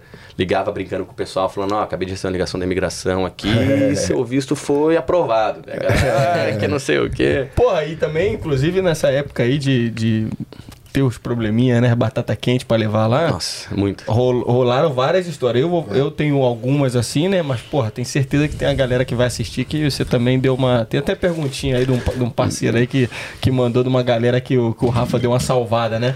Eu, numa época lá, cara, porra, eu tava querendo mudar de escola. Mudar, na verdade, não era mudar só de escola, era mudar meio que de carreira, né? Que eu até vi que recentemente teve uma mudança aí que agora você tem que. Tá mais meio que em cima, a galera É. tá mais em cima, né? Porra, cara, eu tive que falar com o Rafa e o Rafa foi papo reto, tá ligado? Tipo, ajudando, mas falando, mano, é assim, assim, assim. Aí eu falei, caraca, mano, vai ser pauleiro isso aí. Aí foi, não, não, vai fazendo assim, assim, assim. Conversava com a escola, conversava comigo, conversava com a escola. Porra, aí no final consegui. Ele, porra, grande parte disso, né? É, mas então, foi. O meu caso, eu fazia contabilidade e aí eu tava querendo mudar pra virar chefe de cozinha, né? Tipo eu. E aí, exatamente, a mesma coisa. Você era educação era física. educação física. Educação física. Então, era, na época era complicado, porque como é que você vai falar com, a, com o governo, né? Que você tá mudando tão assim bruscamente de área. Aí o Rafa foi lá, falou: olha, você tem que ver aí como é que você faz. A gente vai ma- mandar uma carta pra imigração pra explicar aí, mas vai dar tudo certo e tal. Aí E acabou que deu, né? Acabou que deu certo. Aí fui pra aquela pra- lá pra cima. Não, não, aquela escola lá boa, lá pra caramba. Ah, Não, e eu, e eu fui pra, e eu fui pra uma. Eu, eu tava numa escola que os caras normalmente eles tinham a fama sim. de, tipo assim, não querer liberar aluno. É. Porra, o Rafa que fez todo o meio de campo ali, ó. E os Toda caras do final das contas. É, velho. É entender o perfil, entender qual que é a situação e dali ver o que, que você tá pode, podendo trabalhar em cima pra poder ajudar, né? E é pra isso, porque, porra, se eu trocasse ideia com os caras ia dar merda, tá Não, mas tá ligado? falando de dois, dois, dois, duas situações. Primeiro é você Duas mudar de profissão E e também mudar depois de escola. arranjar a escola Depois que mudar- faliu, a escola era melhor, mais bem conceituada e faliu aqui. E era mais cara, era que, tipo, eu acho que o Diego queria virar chefe, não sei, né? não sei porque que escolheu essa porra. Não, pô, indicação. E essa Indicação. escola foi da noite pro dia, né? No dia seguinte tava tudo fechado, É. acabou. Treta do Eita, caralho, na época. De ter que fazer Porra. toda essa mudança dos estudantes que estavam lá. aí, Aí então ele, ele resolveu duplicar tudo Uhum. e a minha também me ajudou Boa, e deu galera, tudo foi um prazer. Foi um prazer Não, e... E nós somos só dois exemplos. Ah, Dois só do- exemplos, é, é. Tem muita gente que, se eu começar a citar os nomes aqui, vai. Se começar a Não um nome não, mas conta uma historinha. Tem, tem como? Alguma coisa que te marcou assim? Eu acho que era muito esse lance, porque quando você aplica para um visto aqui na Austrália, você meio que está dizendo para a imigração que você está seguindo esse caminho, sabe? Sim. Que você quer almejar essa qualificação para chegar em tal lugar. Só que somos pessoas. Às vezes a gente tá com uma ideia aqui, mas passa seis meses a gente tá com uma outra ideia. Então era mais esse lance de tentar entender o perfil que a pessoa chegava lá e falava, pô, cara, eu comecei a fazer business, por exemplo, mas eu quero virar chefe. Ou eu quero ser chefe, eu estava fazendo chefe, mas agora eu quero ser carpinteiro. Então era sempre entender o, o cenário, né? Às vezes tinha aqui nas escolas para poder conversar com eles, porque o visto era atrelado, né, com as escolas. Mas é, as histórias aqui eu acho que a gente pode deixar para depois pros cortes, né? Porra, porque, mano, tem muito estereótipo, assim, tipo assim, ah, hoje em dia a galera vai pra. Muda de repente bruscamente uma parada que tem na, na, na lista ali. Uhum. Mas, porra, isso que você falou, cara, é, nós somos pessoas, tá ligado? Às vezes você vem aqui, você entra numa área, vou fazer isso. Porra, eu vim pra cá e eu não tinha feito faculdade. Então, tipo assim, meu, o meu vocacional mesmo foi Austrália. Fui vendo, porra, o que, que eu vou seguir. Vai que de repente um cara desse vai seguindo uma direção e fala assim, mano, não tô curtindo, vou mudar. E muda uma parada Exatamente. que de repente, tá ligado? Ele pensou lá atrás, não é, não quer dizer que o cara tá mudando por causa de visto, né? E é isso que ele tem que meio que ajudar, tipo, a convencer imigração, aplicação de visto e tudo mais. Você sabe como é que tá agora no momento? Pra você acontecer esse caso, assim? Hoje você tem que estudar pelo menos seis meses o seu curso principal no visto de estudante. Então depende do seu projeto, do seu planejamento, você tem que ficar até o primeiro semestre do curso que vai começar em vigência lá na frente para poder pedir o release letter, né, e o cancelamento da escola. Então é um trabalhinho, ou aplicar para um outro tipo de visto, ou aplicar para um visto estudante novamente. Então tem muito o que ser estudado a partir do caso que está ali na sua frente. Deu Então, uma complicada desde a minha. Nossa, Deu, nosso caso. sim, sim. Eu acho que a imigração entendeu que o setor de educação, querendo ou não, era o terceiro maior setor de educação do setor da Austrália.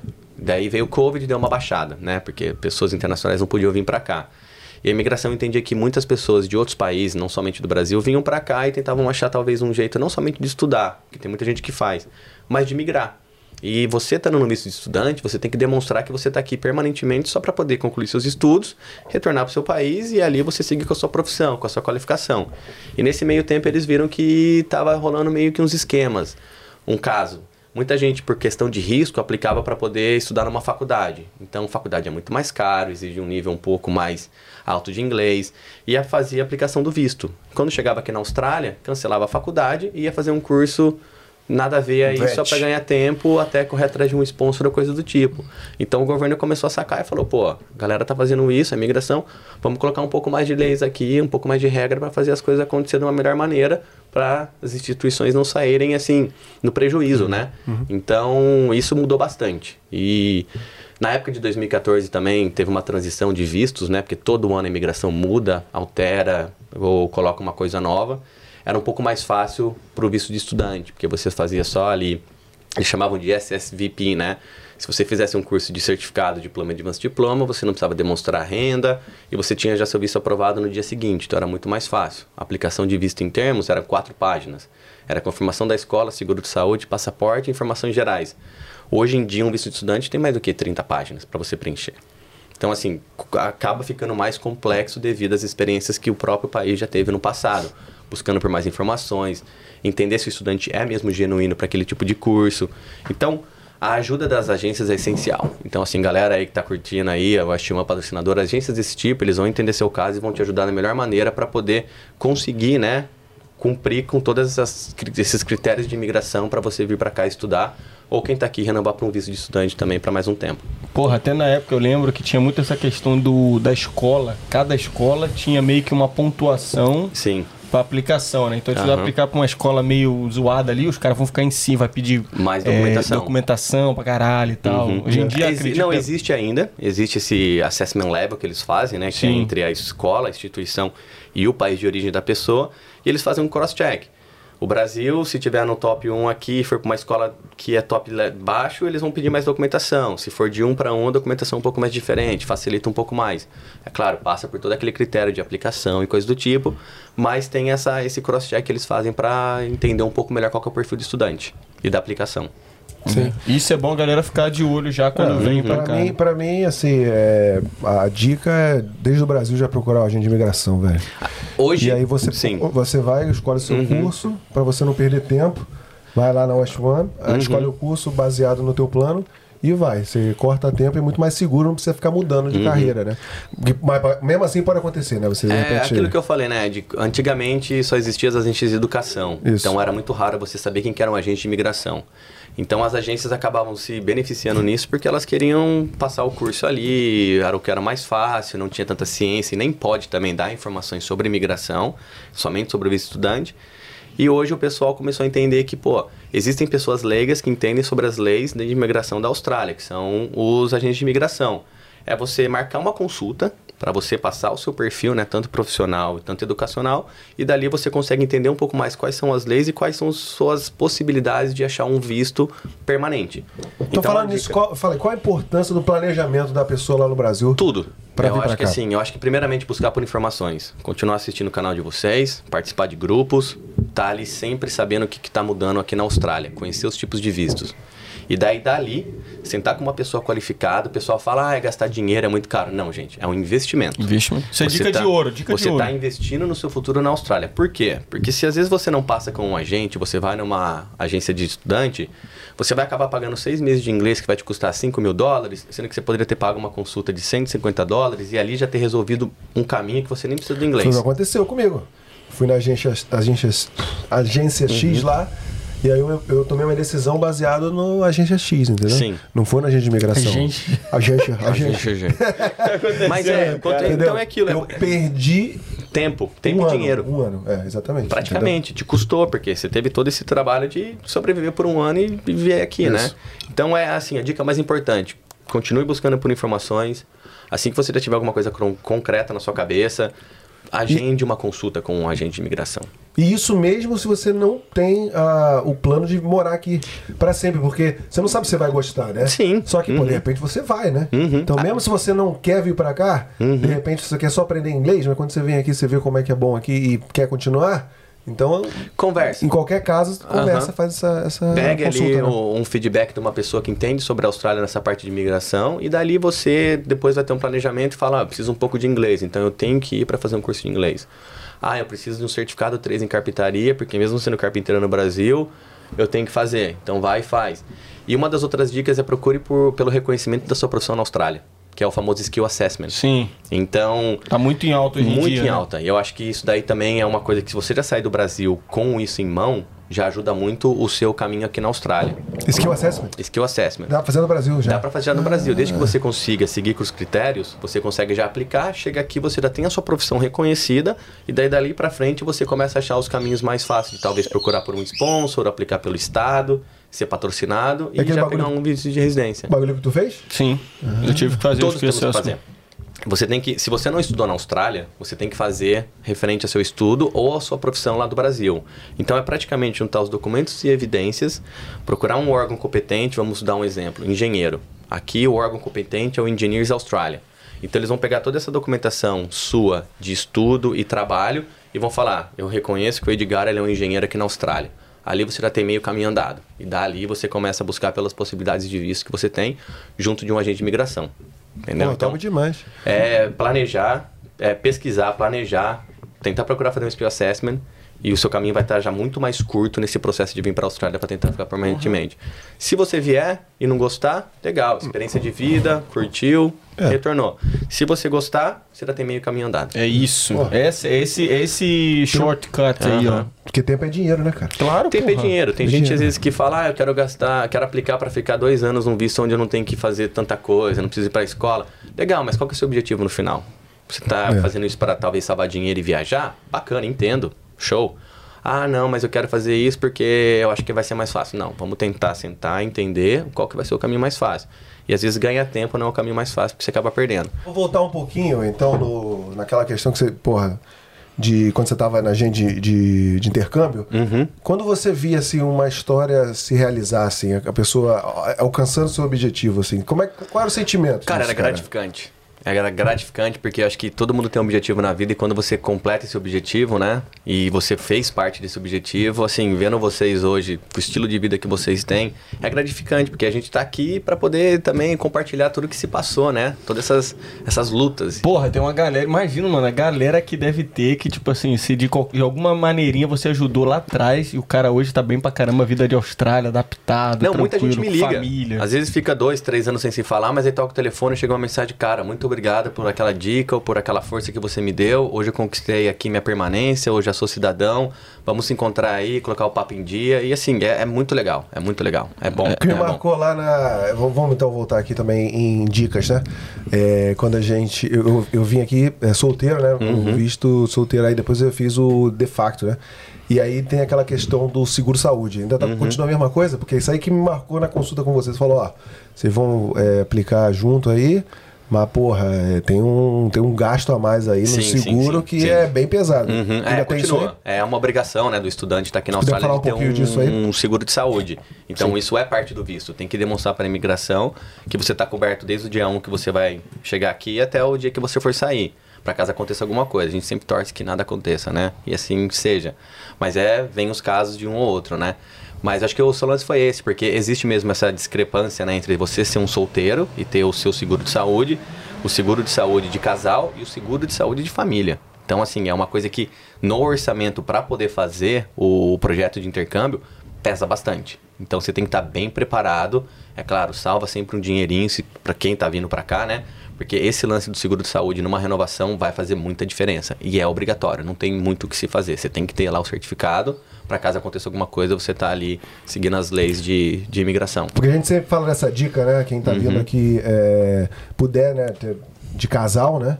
É, claro que não vai inventar um, um relacionamento, né? Tal, mas se tiver lá, você pode vir e só um precisa estudar, né? Sim. Então, só que tem essa, essa diminuição do custo, porque só um precisa estudar. Uhum. Só que aí, na hora de pagar o seguro-saúde, é tipo o dobro, né? Do preço. É o dobro. É porque corre um risco maior, né? O casal tem a O chance. dobro, o, o dobro de se juntar um solteiro com um solteiro, né? Sim. Tipo, dois solteiros é o dobro de dois solteiros, digamos assim, né? De- É porque tem aquele lance do. Como é que tá aí? Ah, tá ainda bom. tem um, tem um pouco aqui do Danoninho. Tô- tô- É o lance de que você rolar ter um... gravidez. É, então. Então o governo já meio que se prepara, caso você precise usar o sistema de saúde deles, o seguro de saúde já vai cobrir isso daí. Então é super importante de você avaliar qual que é a melhor opção.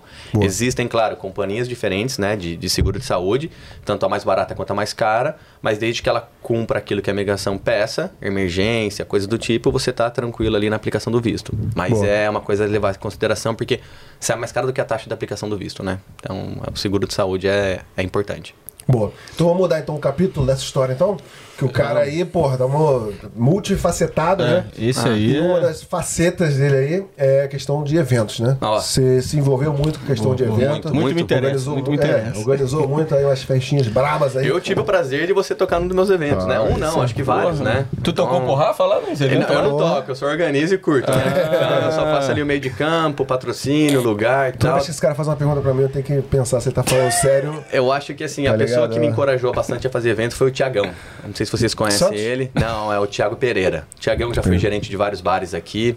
Guerreiro, parceiro, deixar um abraço pra ele. Salve, salve, Tiagão. Tiagão é figura. Ele foi a pessoa que falou, cara, eu tenho um venue, a gente tem as ideias, vamos fazer acontecer. E eu acho que é super importante ter essa coisa das pessoas poderem aproveitar, curtir. Porque a gente às vezes fica muito nesse lance de trabalho, estudo, precisa ter um escape, né? Claro, precisa ali sair para tomar uma cervejinha, precisa É conhecer isso. pessoas. Faz parte do processo faz parte do né? processo. Escutar, a gente sempre vinha com temas diferentes, então era pagonejo, era sertanejo, era funk.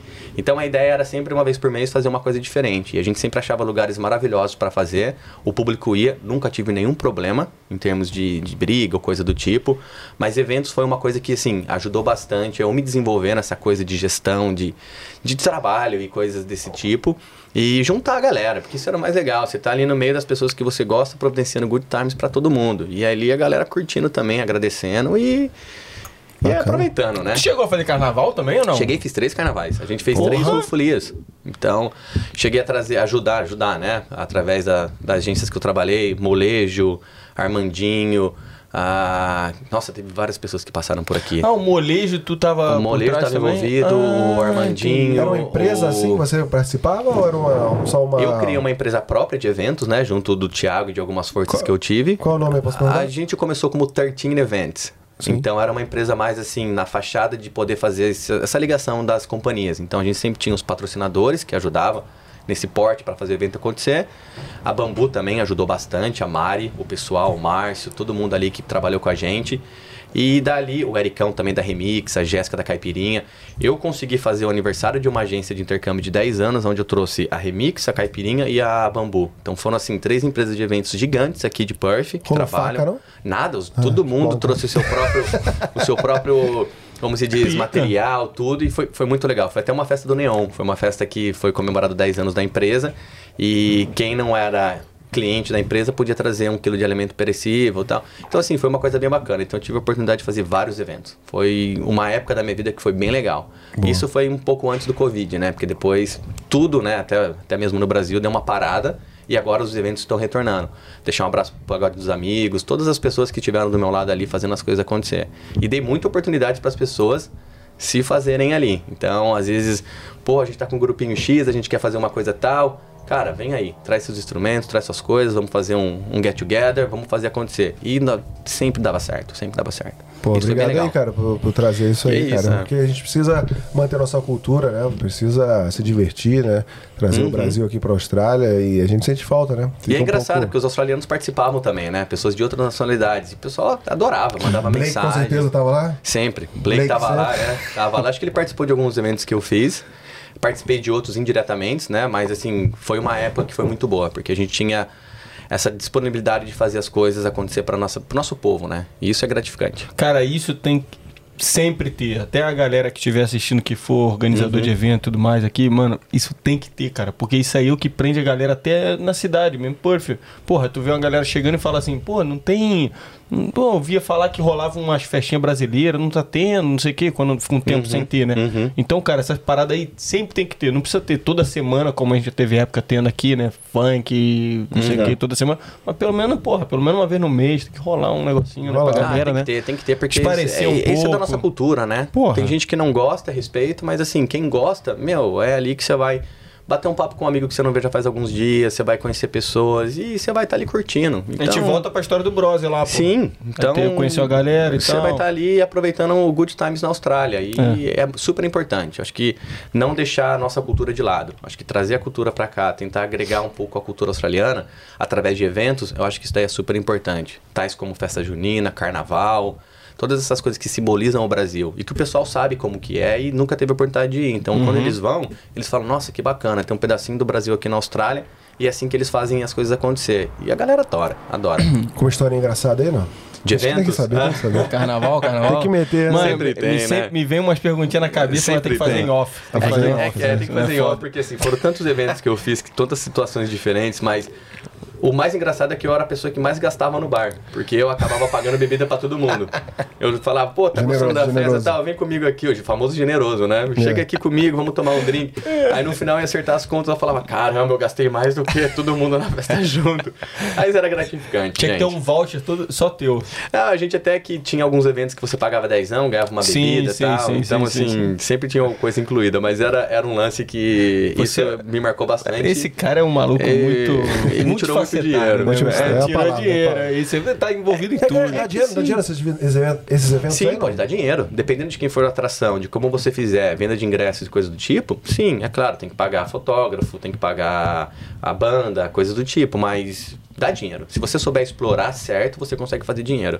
Ainda mais trazendo a galera de- do Brasil pra cá, né? Como é que foi o já- molejão aí? A experiência Ah, boa? foi muito Conheceu legal. o cara, Ainda né? mais a aplicação de visto deles, né? Porque foi engraçado pegar ali o passaporte de uma pessoa que eu seguia no Brasil há 10 anos atrás. Ah, você que- E eu- você que aplicou pra Eu eles? que fiz dele. Caralho, chegamos no assunto. Eu queria, eu Boa. queria deixar, eu queria deixar até um abraço pro Marcião, né? Acho que todo mundo conhece ele. O Márcio Estará foi- aqui daqui a pouco. Ele tem que vir, porque ele tem história de Austrália pra contar. Mas eu lembro que ele tava pra trazer o molejo e tinha mais um outro grupo. Quem que foi? É o Araqueto, né? O Araqueto. Então foi o molejo e o Araqueto de uma vez só, daí ele Araqueto chegou lá veio, na, pô, na nossa veio. empresa pra poder. Veio, vieram os dois meio que na mesma Uhum, época. sim. Aí ele chegou, Rafão, tô trazendo os caras, vamos fazer isso acontecer. Só eu falei. Marção, vamos fazer. Aí ele virou pra mim e falou: agora a gente tem que aplicar o visto dos caras. Eu falei, tá, mas eu não, não tenho muita propriedade e conhecimento nessa coisa de trazer pessoas pra cá. Mas vamos fazer acontecer. A gente sentou lá num sábado e ficou ali o dia inteiro só aplicando o visto da galera que a gente curtia no Brasil. Isso, assim, foi gratificante. Porque você fica com aquele medinho, né? Pô, imagina se o molejo não pode vir porque eu fiz alguma coisa de errado no visto do cara. Na hora que saiu, eu falei, ah, agora é só conhecer, tirar uma foto, dar um abraço e sair com a vassoura ali, né? Bom, Ah, bom, processo muito de bom. boa. O processo foi de boa? Foi de boa, né? Porque é o- visto ar- É o arti- famoso 408, né? Que hoje é o Covid Visa, que eles colocam como temporário. Viu? O famoso então, famoso 408. Tem que fazer assim, ó. É o famoso famosos. 408, que é pra artista, né? Então você tem que colocar lá os, os lugares que eles vão tocar, quem são eles, seguro, toda. Tem muita coisa por trás. Foi um aprendizado, porque foi bem complicado e diferente, né? Mas a hora que saiu o visto, eu falei, ah, agora é só aproveitar eles aí. E foi bem bacana. Foi Fui uma bolado experiência. que eu não pude participar, tava lá em Exmouth, velho. Ah, você tava lá pra cima, né? Tava rolando os eventos aqui, vários bandas irados Ah. e eu tava lá. Pô, Mas, época é, boa, velho. Época Porra. boa. É, na época que tava Vai voltar, vai voltar. Vai voltar, vai acontecer. As empresas ainda continuam, né? Agora voltando para esse mercado de festas e eventos. Mas na época de 2017 a 2019, o que eu fiz de festa, cara, tem muita coisa aí, tem muita foto guardada, tem muita história para ser contada e foi bem legal. Graças às pessoas que me ajudaram. Tem muita história que tem que ficar em off, velho. É, tem certas coisas que eu vi ali, muitas coisas aconteceram. Quando, quando desligar o microfone, meu Aí vai, vai rolar. Ô, mas também Mas foi. puxar rapidão também, porque, porra, dentro dessas coisas que ele já participou, né, tem a You Abroad, hum. Que eu quero, eu quero entender um pouquinho. A You Abroad surgiu no momento da minha vida, Covid, tava sem Esse é trabalhar. outra, vamos, vamos É explicar. uma outra empresa. É, uma outra empresa, que, você, que é, tá acontecendo. A gente só tá criou. esperando o mercado dar uma melhorada, porque mexe diretamente com International Students. E é, aí, é você, é você. sou tem- eu e o Phil. O Phil é meu grande parceirão, irmãozão. Vocês têm que conhecer ele, não é Ah, o Phil da West. One, mas é um outro Phil. Ah! Ah, é, o, é o Felipe. É o, meu, o Felipe eu conheci ele no meu primeiro ano de Austrália. Miscommunication. Ah, tá. Tá o. Phil, deixar também um abraço pra ele, deixando um abraço pra todo mundo. O Phil eu conheci ele em Brisbane e ele veio pra Perth também quando ele saiu de Brisbane e dali a gente é melhor amigo, é marido e mulher, é tudo. É, somos juntos. E aí. Dorme de conchinho, caralho. É Pô, tudo, divide Rafa, casa. Rapidão, pra briga. galera que, galera que não tiver entendendo que, que rolou aqui agora, é que, porra, um tempo atrás, você falou uma vez, você falou, pô, então, é, parada da You Abroad e tal, eu e o Fio, a gente tá agora, daqui a pouco, isso tem tempo, né? E aí chegou o Covid e tudo mais, e aí, porra, eu falei com o Ed uma vez, eu falei assim, pô, Ed, então a gente tem que falar com. Lembra que eu mandei uma mensagem pra você há mó tempo? Eu falei, pô, aí você Tem falou, que ah, mano, eu tô indo no rolê e Aham. tal. A gente tava começando e tal. Aí eu falei assim, pô, Ed, tem o Rafa e o, e o Fio. E aí, e aí o Ed falou, ah, beleza, a gente encontrou o Fio da West Ah. E aí eu falei, pô, Fio, e aí, como é que tá?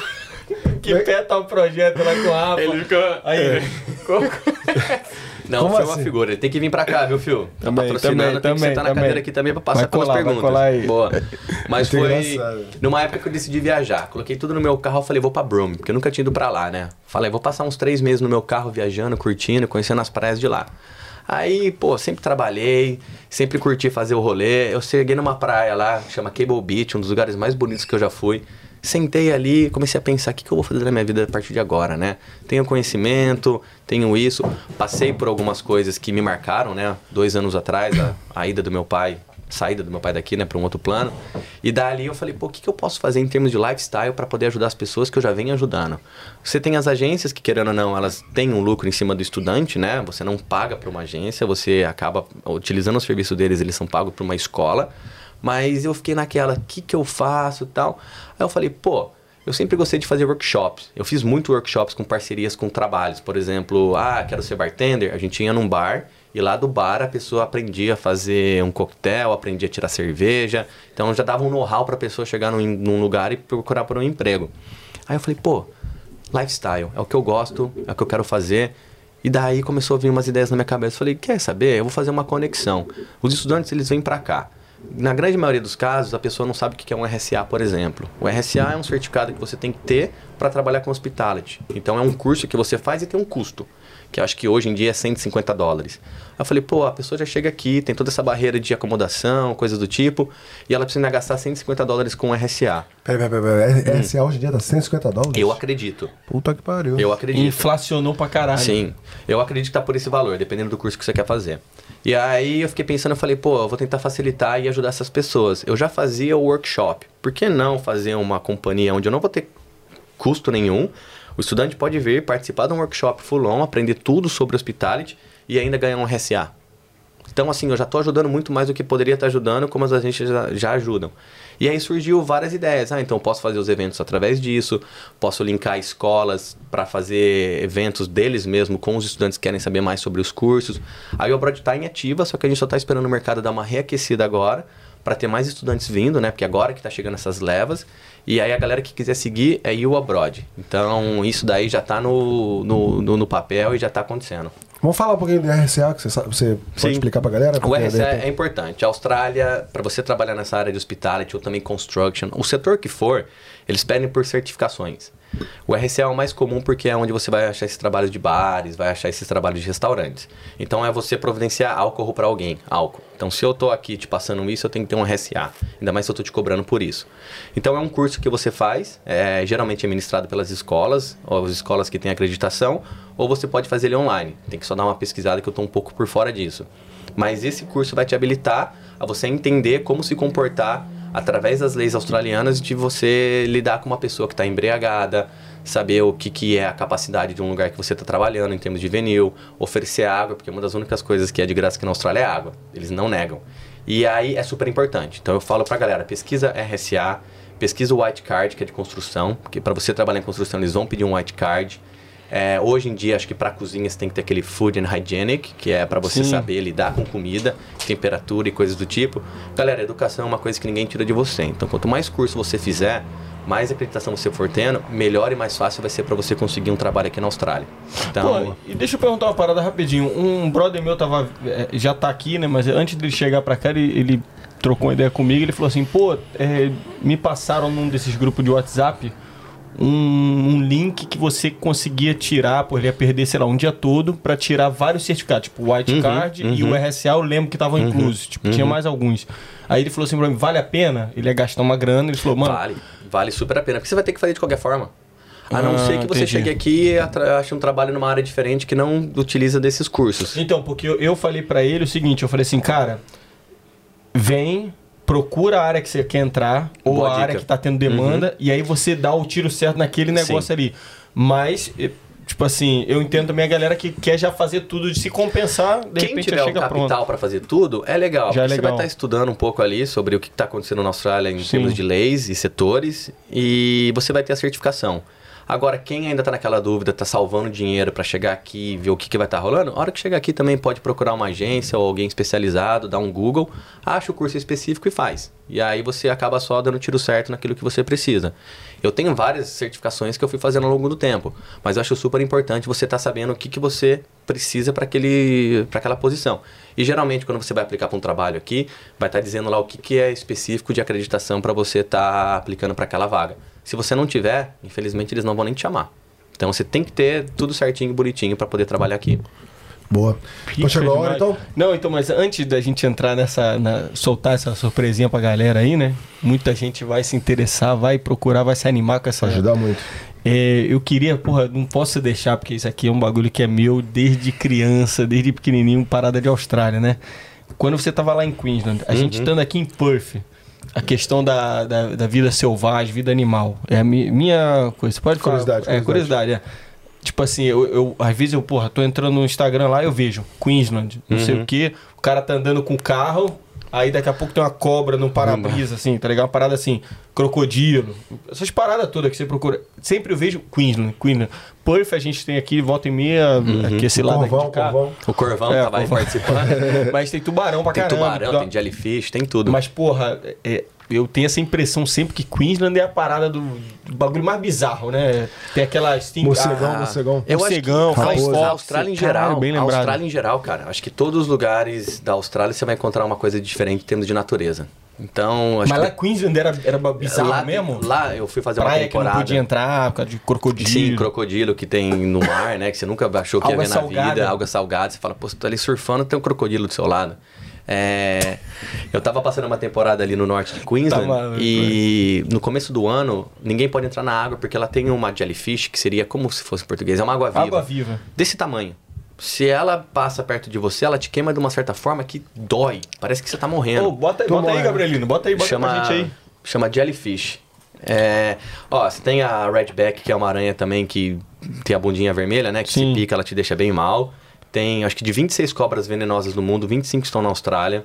Porra, e a É. maioria é tudo lá, velho. Tudo pra é cima. Queensland, velho. Tem de tudo, crocodilo, jacaré, tem tubarão, tem tudo que você encontra aqui. Você vai falar, meu, toco nisso ou não toco? Lá é É, foda, mano. É complicado. Então você tem que estar sempre aware ali do que está acontecendo de sua volta, né? É seu meio ambiente, mas também é o meio ambiente daquele bicho que está morando ali. Então você tem que estar ligado. Não, Mas teve alguma, alguma historinha assim? Alguma coisa? Eu já tive historinha de jellyfish que a pessoa que foi meio que queimada teve que fazer, teve que dar uma mijada no braço. Porque É o, o mijo ele corta, velho. né? A acidez ele corta. Ele... Mas Não, mijou isso é- Eu, não, mijou? eu não cheguei a mijar, mas a pessoa mijou. Não, isso é lenda. Ah, é, são essas daqui, ó, essas jellyfishes aí, a do Seven News. Tem a box, tem todos, tem vários tipos de jellyfish, mas Essa a aqui é menorzinha está aqui, ó. portuguesa, tá em todo Essa lugar aqui era também. que tinha na ilha, que é um nome aborígena. E não dá nem pra falar aqui, ó. Irucandi É, jellyfish. olha o tamanho dela. Ah, é essa uma- daí que é a- Essa daí causa uma dor assim que você fica mal, morre. mal, mal. Mano, né? Mata não. Mas o engraçado daqui é que qualquer praia que você vai tem um sinal. É. Então lá vai estar dizendo, esse lugar Sim, aqui sim. é propício para jacaré, jellyfish, coisa do tipo. Aí vai de você querer arriscar ou não, né? Sim, sim, então, sim, sim. E lá pra cima, em Queensland, Aí, ó. era até moedinha engraçado. de 2 é, dólares. era muito engraçado porque você ia fazer passeios, né, na barreira de coral, coisa do tipo, e era obrigatório você usar o wetsuit. Então você tinha que, eles chamam de stingray suit. Então você tem que usar. E aí na foto você parece um ET, porque você tá todo coberto assim. E mas é, é necessário. Sim. Senão Top. machuca. Porra, e também só lembrar pra galera que também não é também, porra, você vai na praia e vai ter aquilo É, ali. não, não. São épocas. Tem as São épocas que eles épocas. aparecem, coisa do Tem, tipo. tem algumas cachoeiras também, alguns rios assim, Tem. né? Que você tem uma. Não sei o que, que é, uma Mano, alga, eu, uma di- coisa eu descobri assim. esses dias, que mano. É, porra? É uma bactéria. Bactéria, É. isso. Porra, isso, que isso. é tipo assim. Pode causar uma situação bem. É, Aí gente, é natureza, né? né? Isso daí tanto no É. Brasil quanto aqui, Aqui ou é. na, qualquer envenena, é lugar, ter. Mas é a questão da época. Quando a água tá muito parada, quando não tem o, o- o flow, tá Ah. ligado? Da água. Acaba- flow. acaba criando essa Pode criando a bactéria, é. Tem várias coisas aqui que podem assim, é- Muito foda, velho. Cortar a monetização se falar esse nome aí. Ah. Brincadeira, brincadeira. É só, é só ficar esperto. É só, Só ficar seguir esperto. as dicas que eles estão passando. quero muito visitar pra, pesquisar. pra dar esses rolês por lá, Uhum. mano, que é uma, uma das paradas. Mas agora vamos, vamos lançar. Vamos, vamos falar de coisa séria, Vamos né? falar falar de de coisa séria. coisa- Super é. novidade, super novidade aí. É, eu vou, vou até lançar um gancho aqui, mano. Manda essa semana, essa semana eu, conheci, eu comecei o Functional Training, né? Tipo um crossfitão, né? Mano, eu tô todo. Me chama de CR7 que eu tô todo robozão. Ah. E falando em CR7, vamos falar um pouquinho da Seven. Vamos, Caralho, vamos, vamos. Gostou desse Não, link? eu não vou falar nada, quem vai falar é o nosso querido é amigo. notícia falar em primeira com- mão, né, É gente? isso aí, é isso aí. Então, isso a aí. gente tem nossa, nossa, nossa, nossa parceira parceiro. aqui, nossa parceira aqui, Seva Migration, que tá dando muito certo, porque trabalho bom tem que ser reconhecido e todo trabalho bom tem que expandir, né? Então o Rafa tá trazendo aí uma novidade, que ele tá aqui na Austrália, mas tá voltando pro Brasil, não entendi. Eu tô embarcando amanhã. Não entendi, Amanhã porque já tô, tá- Eu vim tá aqui só pra dizer gente. oi, participar do podcast, Podia estar falar arrumando tchau a pra mala, galera. né? É. Podia estar Podia arrumando tá a mala e tá arrumando a aqui mala, a fazendo gente. compra, mas tô aqui. Daqui a pouco tem novamente. Danone, daqui a pouco tem Danone. Daqui a pouco tem um Danone, é um prazer, gente. Foi um prazer de estar aqui. E, assim, uma das coisas que eu notei, como eu comentei no passado, a educação se tornou um pouco lance de imigração. E as pessoas buscam por qualidade de vida. Tanto para ela pessoalmente, quanto para a família também, se ela tiver uma. E isso tem crescido muito. Então, agências de imigração foram aparecendo ao longo do tempo, se especializando, passando informações, atendendo pessoas e conquistando o mercado. A Seven Migration já está no mercado já fazem seis anos. Eu tive muita experiência em agência de educação, mas também com um pezinho nessa parte de imigração. E devido né, aos números, às promoções que vocês fazem, coisas do tipo, as informações que vocês estão passando para o pessoal, a Seven escutou e decidiu abrir um escritório no Brasil. Então, Aê! palminha aí. aê. Solta a palminha, solta a palminha, meu amigo. Porra, vai ficar bem mais fácil, hein? Sim, vai ficar do muito Brasil, hein? mais fácil pro pessoal do Brasil. Então, assim, a gente tá com um time muito bem Ó, estruturado. Chegou na hora. Chegou na Pô, hora, valeu, Gabrielina. Eu sei que não foi de propósito, mas aí. É, aí, as pessoas estão assim querendo buscar por mais informações, então elas já estão se preparando, né, antes de vir para cá. E a Seven tem recebido muita informação, muitas perguntas, muitas consultas do Brasil para cá. E aí, junto do Cláudio, que já esteve presente aqui, a gente acabou decidindo levar a Seven para o Brasil. Para facilitar o horário de atendimento, porque hoje você ainda fala com o horário aqui da Austrália, então é muito às vezes difícil, você tem que ficar acordado de madrugada para poder conversar e coisa do tipo. Agora a gente vai estar num horário ali que vai ser o horário de, Bra- o horário de Brasília. Então vai ser face to face, no, no, no sentido de a gente vai fazer a consultoria online de começo, tem que ser feito um agendamento, né? Tudo vai estar disponível a partir dessa semana, vocês são os primeiros a saber aqui, de primeira mão. Porra, aí. Mas é só moral, entrar. moral. There we go. Seven aí, Migration. Brasil. Esse, esse moleque é. Então, olha só, coisa linda. Então a ideia mesmo é estar próximo do Brasil, do nosso público. É, estaremos atendendo pessoas de outras nacionalidades, assim como a Seven já aqui da Austrália atende. Mas a ideia mesmo é estar no horário do Brasil.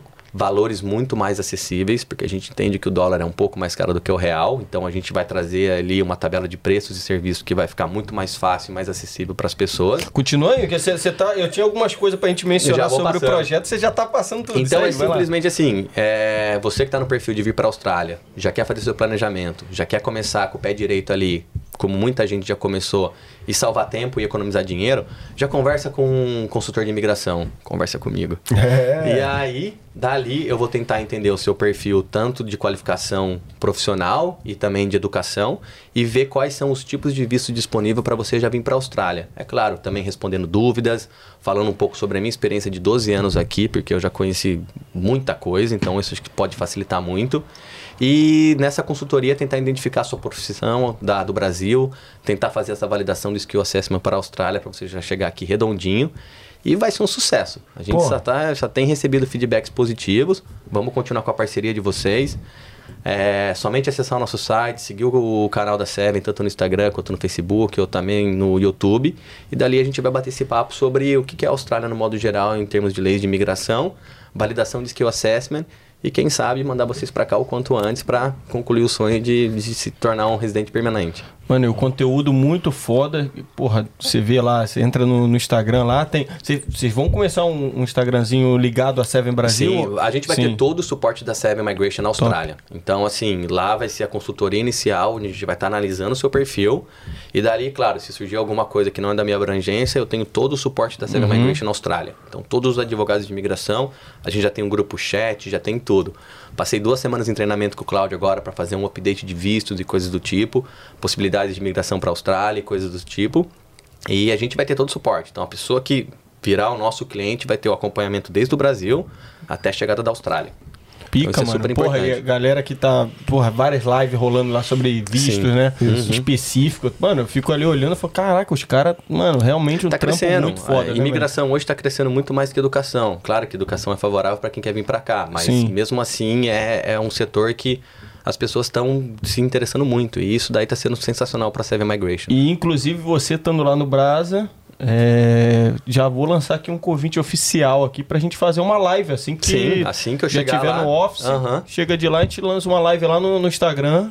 Ah, o pessoal pode colocar galera. dúvida dos, dos É vistos ou isso. coisa do tipo, a gente já faz ali um. Porque é claro, é, um, é uma área que envolve muita coisa. Sim, Existem sim. mais de não sei quantos tipos de vistos na Austrália. Então, assim, é muito do perfil, mas a gente pode pegar os mais comuns, né? Que é o famoso Skilled Visa, Sponsor Visa, Parent Visa, Child Sim, Visa. sim, sim. E dali meio que quebrar e o pessoal que se interessa naquele assunto acessar e assistir a. Meio que orientar nossas- ali para um início, né? Uhum. Um início de, de- de jornada ali, aí depois o cara vai mais a fundo. Pô, vocês têm um time todo que vai. Tem toda a experiência é ali por isso aí, trás. É Então, isso aí, assim, é isso aí. é então, super pô, importante. Isso que eu ia falar, que até coloquei aqui, ó, que a partir de quando então que a galera Então pode. a agenda estará disponibilizada a partir da semana que vem. Se eu não me engano, vai ser a partir do dia 9 de maio. Então Beleza. você já pode entrar lá, acessar, escolher o horário que mais te adequa e dali colocar algumas ah, informações pessoais, né? Coisas do tipo. É super importante também mandar um currículo junto, porque ali eu já vou fazer uma análise da sua profissão do Brasil, comparando com a Austrália. E a gente faz o atendimento online por enquanto, devido ao Covid e coisas do tipo. A gente sempre manda depois um resumo do que que foi a conversa, e daí dali a pessoa ela já vai ter um entendimento muito mais profissional do que que ela pode estar fazendo em seguida. Ela pode pegar aquilo e ir para uma agência de educação, ou de intercâmbio né, no Brasil, e falar, "Ah, eu quero estudar curso X, X, X, quais são os valores, como que eu vou e aplicação de visto. E quando vier para cá, fazer uma consulta de novo com a Seven Migration Austrália, porque os tempos podem ser diferentes, pode demorar seis meses, um ano para vir. E ali falar, eu vim com esse plano, estou fazendo isso, que mais que eu preciso continuar fazendo? Lembrando que a migração sempre muda todo ano, então é uma coisa que foge da nossa mão. A consulta é muito baseada no dia de hoje, por exemplo, mas é claro, não vai ser uma mudança tão drástica. A gente torce sempre que seja uma mudança para o bem, que tenha acontecido. A gente tem visto isso, a Austrália está precisando de gente. Pra caramba. Nos próximos cinco anos, eles querem trazer 2 milhões de pessoas de fora. Então, assim, tá precisando da mão de obra, tá todo mundo procurando pessoas para trabalhar. Pessoas com qualificação, pessoas sem experiência, eles estão precisando de gente para cá para poder fazer a economia girar. Então, eu acho que está tendo uma oportunidade muito boa para quem está no Brasil pensando em vir para fora, independente do país, mas de preferência para a Austrália, porque agora acho que está uma hora muito boa. É, eu queria aproveitar então, te dar parabéns, é, porque você é porra, merecedor aí dessa oportunidade, desse novo projeto. Obrigado. Você é um cara muito competente e, pô, muito, muito, muito feliz desse novo projeto que tá saindo do papel aí da Seven Brasil. E é uma coisa que eu quero falar, né? Porque isso, não sei é, como tá hoje, mas eu lá no Brasil, essa questão de, de, de agente de imigração era uma coisa muito é, distante, sabe? Eu não encontrava nenhuma informação. Você tem, tipo assim, uma coisa meio obscura, você não tem é, uma coisa clara, entendeu? Uma empre- empresa que você vai, entra em contato e fala, porra, vou ali falar com esse- essa empresa para me ajudar a imigrar e tal. Então aqui a Seven fez, o- eu acho que a melhor coisa. Começou aqui, fez o nome, né, ajudou bastante pessoas aqui e agora indo pro Brasil, é, já tá com o nome consolidado. Lá no Brasil a galera já vai ter uma referência, entendeu? Já Uhum. Com vai certeza. direto pra Seven, Uhum. porque já sabe que tem aquele track record, né? Tem aquele histórico de, de, de, de casos de sucesso. Então, porra, você é o melhor, melhor pessoa para assumir isso aí. Eu cara. acredito que sim. Agradeço novamente, obrigado pelos parabéns aí, né, por essa ideia que saiu do papel e agora está se tornando realidade. E vai ser o fácil acesso para a galera que está ali se comunicar com a gente diretamente do Brasil e tentar achar o melhor caminho para poder vir para cá. Então, eu acho que vale muito a pena buscar por informações, como eu sempre digo, e a hora que você já tiver um pouco mais concreto de algumas coisas que você quer fazer, buscar por um especialista para poder seguir em frente. E é possível, gente. A gente está aqui. Então vou falar com aquela câmera ali, ó. Você aí que segue a gente, manda mensagem aí pra gente perguntando sobre quem eu falo, sobre querer migrar pra Austrália. Agora você pode do Brasil, porque a gente falava, pô, segue lá Seven e tal, mas os horários, né? Porque aqui são 12 horas, 11 horas de diferença. de- Pode ser um pouco complicado pra você, pra organizar isso. Mas agora não, agora vai ser o horário do Brasil, horário de Brasília, como você comentou. Então você vai entrar em contato com o Rafa, ele vai ter uma equipe super especializada lá, é, envolvida. Então você já vai resolver o seu problema fácil, rápido com a Seven Brasil. É uma, é uma, é uma parada inédita, né? Porque, porra, a gente tem a- as agências, agências, né? agências. Ei, então. Eu acho que eu tô repetindo Solta o disco aí. A- a- essa, por exemplo, que no caso a nossa parceira West One, né, que já tem, porque é uma agência de intercâmbio, né? E agora, porra, esse cara aqui que é um craque, levando os seus talentos pro, pro campo. Brasil. Exatamente. Então né? se- segue aqui o QR Code aqui do lado? Pode seguir o QR Code do lado. Então, beleza. O QR Code vai te levar para a parte de consultas e acredito que a partir da semana que vem, segunda-feira, né, já vai estar aberto ali a parte onde você consegue fazer o acesso para o calendário do Brasil e ali você faz a seleção, coloca os seus dados e aí vai aparecer pro Rafa que eu tenho uma consulta com você. Foda. E eu vou usar toda a minha experiência, Você como vai eu já estar disse sozinho nesse você. momento ou tem uma equipe lá contigo no Eu- Brasil? No Brasil eu estarei sozinho nesse momento, mas a equipe que eu tenho seria vai ser a equipe da Seven Migration da Austrália. Então assim, eu tô com eles. Tá é, bem a gente- assessorado. a gente quer saber em primeira mão como que vai ser o mercado do Brasil, também em questão de business plans e coisas do tipo. Mas acredito que daqui uns meses a gente já vai estar com o escritório físico. Ainda não sabemos se vai ser São Paulo, Rio de Janeiro, Bahia. E isso vai depender do volume de consultas e de onde está vindo essas consultas, mas vai acontecer. Então, provavelmente daqui uns seis meses a gente vai estar conversando e já vai estar rolando uma puta de uma estrutura da Seven lá no Brasil, com pessoas chegando aqui já no caminho certo, mandando feedbacks e coisas do tipo. Pica, é isso que eu ia falar sobre a questão do, do valor, né? Porra, você falou muito bem aí e do headquarter, né? Que é tipo, Uhum. Provavelmente daqui a, por enquanto a- o- online. Por enquanto é online, porque E acho que até aí, mesmo no Brasil você não tá tendo tanto essa coisa tanto, de aí. consulta face to face. Tá Isso sendo aí. muito agendamento online e fica mais fácil também pro cliente não ter que se Isso, deslocar. isso, isso, pode isso. fazer de casa, pode fazer do E é trabalho. uma tendência, né, cara? É uma tendência do, do mundo. Da, a- Aprendemos do push, o Covid, né? né? É isso, velho. Acho que ah, depois do Covid ficou uma coisa mais assim, até mesmo as agências de intercâmbio já é tudo por, por horário e por Zoom, Skype, ou o que seja. É consulta online. Então você não necessariamente tem que sair da sua casa para fazer o trajeto de ir para um lugar. Ali já tem muita coisa acontecendo. Você chega em casa, relaxa, ou tá no trabalho, relaxa, marca a consulta. Eu vou aparecer ali, a gente vai conversar diretamente, vamos dar todo o serviço, todo o suporte e ver qual que vai ser a melhor opção aí para você entender mais sobre a Austrália e vir para cá. Porra, o cara. Não é- Ele vai falando, ele vai seguindo a pauta sem. Eu a tava- gente não é, a gente nem, só- só de a gente nem aqui. precisa, ele já vai matando as coisas um por outro. Agora eu queria, depois dessa surpresinha que a gente lançou aí, Gabriel. Antes disso, Queria- eu quero pedir também pra vocês assinarem minha camisa do Brose, né? Opa! Porque pra quem estiver fazendo a prazer, consulta que comigo lá prazer. no Brasil, vai ver essa camisa ali de fundo, porque aqui sim, tem história. vamos, vamos Vamos, mostrar aqui, vamos, Gabrielino. vamos. Vamos, lança ela aqui E isso, rapidão pra isso me abriu muita, muita Segura aí, história. Rafa, segura aí. Porra, essa Essa camisa daqui vai aqui virar um é quadro. Bonita, hein? Vai estar lá, no, vai tá lá no teu escritório lá, né? Vai estar ali de fundo. Porra. Aqui é o. Sobreira 13. Aí, ó. Então Que já isso. várias pessoas já assinaram. Tem muita gente que eu vou encontrar ainda hoje, né? Um salve pra get galera together. do Brose lá também. E é isso Boa, aí, boa, cara. É, eu vou deixar pra vocês assinarem também. Porra, vamos, vamos com todo prazer, cara. Você é um, você é um craque que, porra, a gente tá muito feliz, como o Ed falou aí, cara. Eu faço das palavras dele a minha. A gente tá Legal. muito feliz de você Show. tá indo lá representar a Seven no Brasil. Boa escolha Tenho do Claudião. certeza Boa que. escolha do Claudião. Excelente, porra, Claudião mandou bem, galera. da Visionário Seven- como sempre. Visionário como sempre. E, inclusive, eu tenho certeza que vai ter muita gente chegando aqui e falar assim, porra, aí, ó.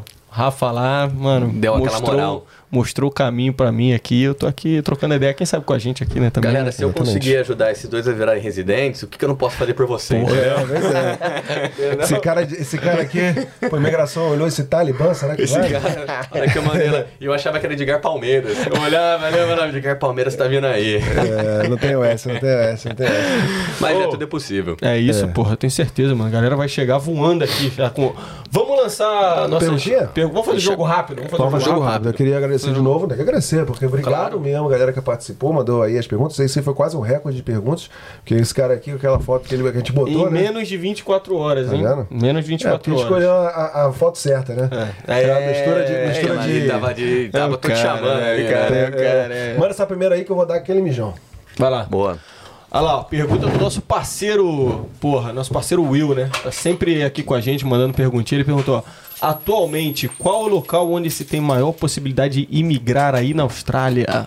Salve, salve, parceiro. Seguinte, é uma pergunta assim que tem que estudar muito aquilo que você está procurando e aquilo que você é. A Austrália em si abre oportunidade para todos. Todos os estados você tem Principalmente hoje em oportunidade dia, de né? migrar. Então, é mais do seu perfil. Então, tem que ver o que, que você faz no Brasil, o tipo de profissão, o que, que você está buscando.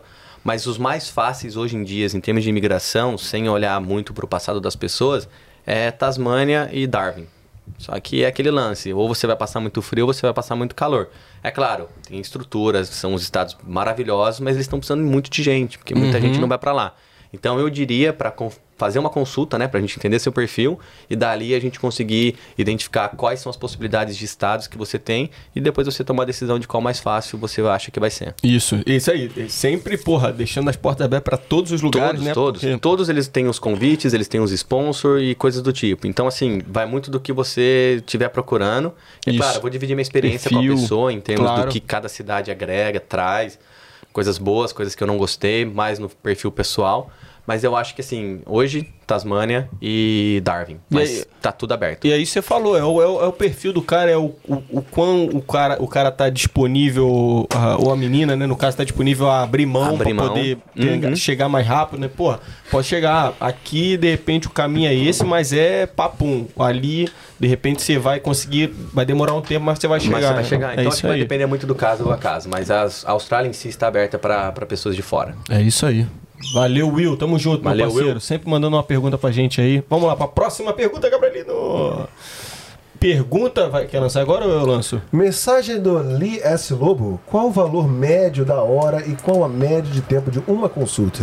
Isso aí, Então, o- já daí já já já estamos já tamo na cabeça já. Mas- Posso falar? Posso falar? Pode falar? Posso falar, eu já vou abrir já. Porra. É, a média de, do- de um horário aqui na Austrália, né, a consulta em si, é o valor de 220 dólares.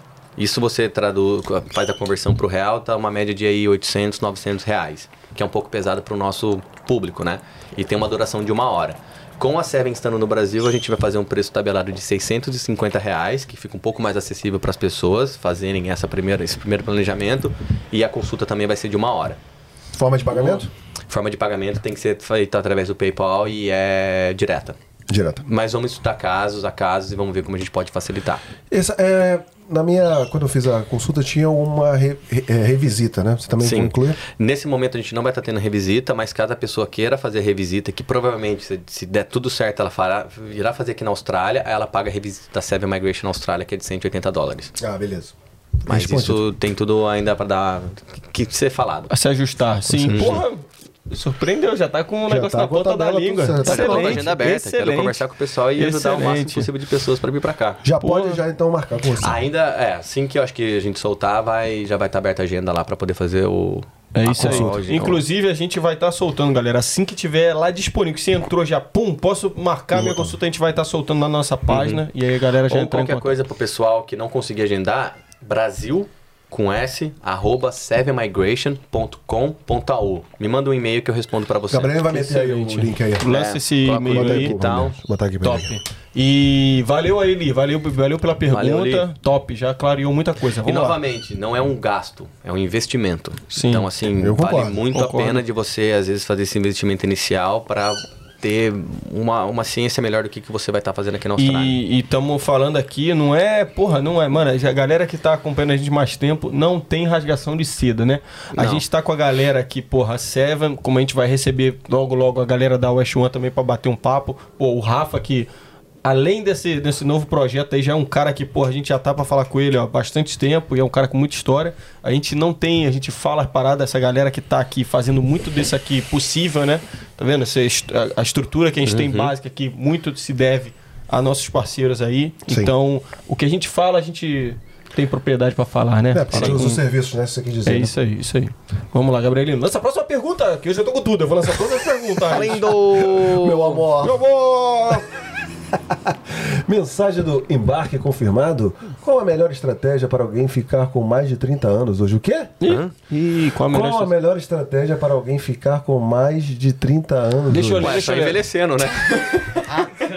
Dependendo da sua idade. Deixa eu lançar aqui, ó. Não, tenta aí, qual, tenta de novo. Qual, qual a melhor estratégia para alguém que está com mais de 30 anos e migrar para a Austrália Ah, hoje? sim. Ah, Não agora sei, ficou um pouco mais isso, entendível. Sei lá, Eu acredito que Qual seja a melhor isso. estratégia para alguém ficar. Ah! Qual a melhor estratégia para alguém ficar aqui na Austrália com mais de 30 anos hoje? É aquele lance, é buscar o, o quanto antes por serviços profissionais para entender o que está sendo mais rápido e mais fácil para a pessoa estar fazendo. Então, na vida nós corremos contra o tempo, a gente não consegue comprar tempo, mas a gente consegue investir em informação. Então, quanto mais a pessoa se informar, mais apta ela vai estar ali para poder identificar o caminho e quanto longo isso vai ser. Porque, a- Caralho. querendo ou não, a Austrália tem aquele lance de 45 anos e tal, mas, gente, tudo é possível, mas busque se informar o quanto antes e não deixe o tempo passar. Vamos para a próxima pergunta, Gabrielino. Vai tu. Ó, pergunta da Carla. Carla Terezinha 6. Ela pergunta: Como faço para conseguir ir com bolsa de estudos, faculdade? Legal, pergunta bem bacana e interessante. Olha, Carla, existem muitos tipos de faculdades que têm acordos com faculdades aqui da Austrália e tem faculdades da Austrália também que providenciam eh, bolsa de estudos para inter- in- estudantes internacionais. Ela precisa mesmo saber falar com uma agência de intercâmbio que esteja apta a passar todas essas informações, mas existe sim muitas faculdades com bolsa de estudo para international students aqui. Depende muito do estado. Eu tive um caso recentemente de uma estudante que estava estudando fotografia aqui, só que o curso ficaria mais de 250 mil dólares num período de três anos, que é uma faculdade. Mas ela se mudou para uma região de Queensland, aonde o próprio estado deu 100 mil dólares de bolsa de estudo para ela. Então a faculdade dela, assim, 100 mil de desconto em três anos é muito dinheiro. Sim. E ela só tem que, claro, cumprir com algumas coisas, né? Que é morar no estado, trabalhar por lá, estudar por lá. Mas existe, procure. As agências de intercâmbio, elas têm que ter essa informação, porque eles estão ali com as escolas no dia a dia, com as faculdades. Mas é possível você ter bolsa de estudos aqui. Lembrando E- que a gente não tem mais Ciência Sem Fronteiras, né? É, o Ciências Sem Fronteiras foi um programa junto do Brasil com a Austrália que ajudou muitas pessoas a virem para cá. Mas existem ainda faculdades que procuram por estudantes espertos, né? Sim. E trazem aqui e conseguem dar uma bolsa de estudo. Eu recomendo você assistir o episódio Adriana e Diego, que é o Trip and Couple. Ah, eles legal. falam muito sobre isso. Dão os eles deram o caminho Falaram das bastante. pedras. Lembra do número aí, Lembra? Eles que são cientistas, né? Químicos. Cientistas, Químicos então aqui na eles vieram Austrália. aqui, não gastaram um puto, bolsa de estudo. Falaram bastante. Inclusive, diram, di- disseram. é, eles. E recebem, né? É, e também, para estudar. Não, fato engraçado, eu tive uma cliente até mesmo durante o Covid que ela estava morando na Netherlands. É, Netherlands é Holanda. Holanda. E ela conseguiu o exemption através da faculdade, que deu uma bolsa de estudo para ela, para vir para a Austrália. E ela entrou em Western Austrália, numa época que não entrava ninguém, Sim. nem residente. Então, a- o projeto que ela passou para a faculdade, que chamou ela para vir para cá e deu a bolsa, era tão importante que eles abriram uma exceção para ela vir para cá para ela poder começar o projeto. Então, a Austrália, assim, nessa, nesse termos de faculdade, especialização, mestrado, eles adoram, eles É. adoram. Então, agrega muito pro, pro país. Dependendo da sua área, Carla, você pode vir aqui, ó, ainda tem PR direto. Direto, Também. direto, através Então- do estudo e tudo. Residência direta, isso aí. Uhum. Lança a próxima aí, Gabrielino. É uma perguntinha. Olha quem apareceu! Esse Quem daí- é vivo Esse também é um outro que eu salvei aí muito, viu? Ah, Primeiro Pô. eu quero entender o que que é a APP. Eu acho que não existe esse time aí. Existe? Ele, ele, ele- Diegão Salles vai estar aqui também, se Deus Boa, quiser, pra vir. falar de. Tem história, viu? Tem Pô, história. é, de- E ele vai falar de da, muito pedre- da área pedreiro. dele. Aham. Porque tem uma Luva galera... De pedreiro, Porra, receba. Diegão, tem uma galera. Receba. tem uma galera que manda mensagem pra gente. Porra, chama alguém da área. Eu falei com ele, ele falou, porra, vou dar uma pesquisadinha e vou colar Eu acho que a gente ideia. não vai nem perder tempo, porque eu essa, deixa deixa essa deixa pergunta é irrelevante e ele já sabe que o único time que tem lá em Campinas é o Guarani. Então, O Diego Salles está perguntando aqui qual o maior time do interior paulista? Quantos títulos esse time tem? Fala pra gente aí. Asso- Associação Acadêmica de. O quê? Você viu ali? de perna de paus. Lançou, Lançou o Mojimirim. Caraca, aí, aí, eu já fui Isso, assistir jogo do. Guarani em Mojimirim, lá em Mogi. Aí, ó, é. Não, mas não tem, não Que que tem. tu achou eles da- não têm título, né? Então. Vem cá, o seu ídolo é o Neto, não? Não, meu ídolo é o Zenon. Zenon. Eu tive a oportunidade Zenon. de fazer escolinha na, na escolinha do Zenon. Então o Zenon, aquele bigodinho dele ali, ó, foi um puta de um treinador. Falar em Zenon, um abraço, Fernando Solano, meu amigo Zenon. né? Isso é, isso é interno, interno, interno. Eu cresci numa família bugrina, né? Onde todo mundo ali torce pro verde e branco. Então, Então eu você não muito conhece o motivado. APP ali, não, não conhece? não conheço e assim, quando joga também não dá nem. é, não quero nem falar. A gente- hoje eu também tô suportando o East Coast, então a gente acaba meio que migrando pra Austrália, começa a gostar aqui do rugby, né? Das coisas do tipo. É, Mas. Fure. Deixa, deixa essa, essa resposta pra depois. Boa. Lança a próxima. Gabrigol. Gabrigol. É, mensagem da Fabiola Sartori, sempre com a gente. Um grande abraço, Fabiola. Qual curso é preciso para fa... Qual curso é preciso fazer para exercer a profissão de consultor de imigração? Isso você vai saber com certeza. Olha, o consultor ele é diferente de um agente de imigração, que ele presta consultoria relacionada aos vistos e as coisas que estão acontecendo na Austrália, em termos legais. O agente de imigração é aquele que ele se forma, né? Depois ele faz um curso, ele passa por uma- um, um teste e ele acaba recebendo a acreditação dele, que é o MARA, onde ele pode exercitar em cima das leis de imigração. E também tem o advogado de imigração, que é uma pessoa que se forma legalmente como é, na parte de direito e acaba advo- advogando, né? Nessa, nesse critério. Então, para ser consultor, eu acho que acredito que você precisa ter mesmo as informações. Você pode dar consultoria de onde seja. Você só não pode estar entrando adentro muito informações dentro da Austrália na parte migratória, a não ser que você seja um agente de imigração. Mas qualquer um hoje pode prestar uma consultoria de imigração e falar sobre o que está acontecendo por aqui e quais são as melhores dicas. E receber um- por isso? Receber por isso? E receber por isso, sim, é uma profissão legal. Então, dentro da Austrália, você não pode fazer consultoria de imigração. Você tem que ser um agente legal, especializado da Mara.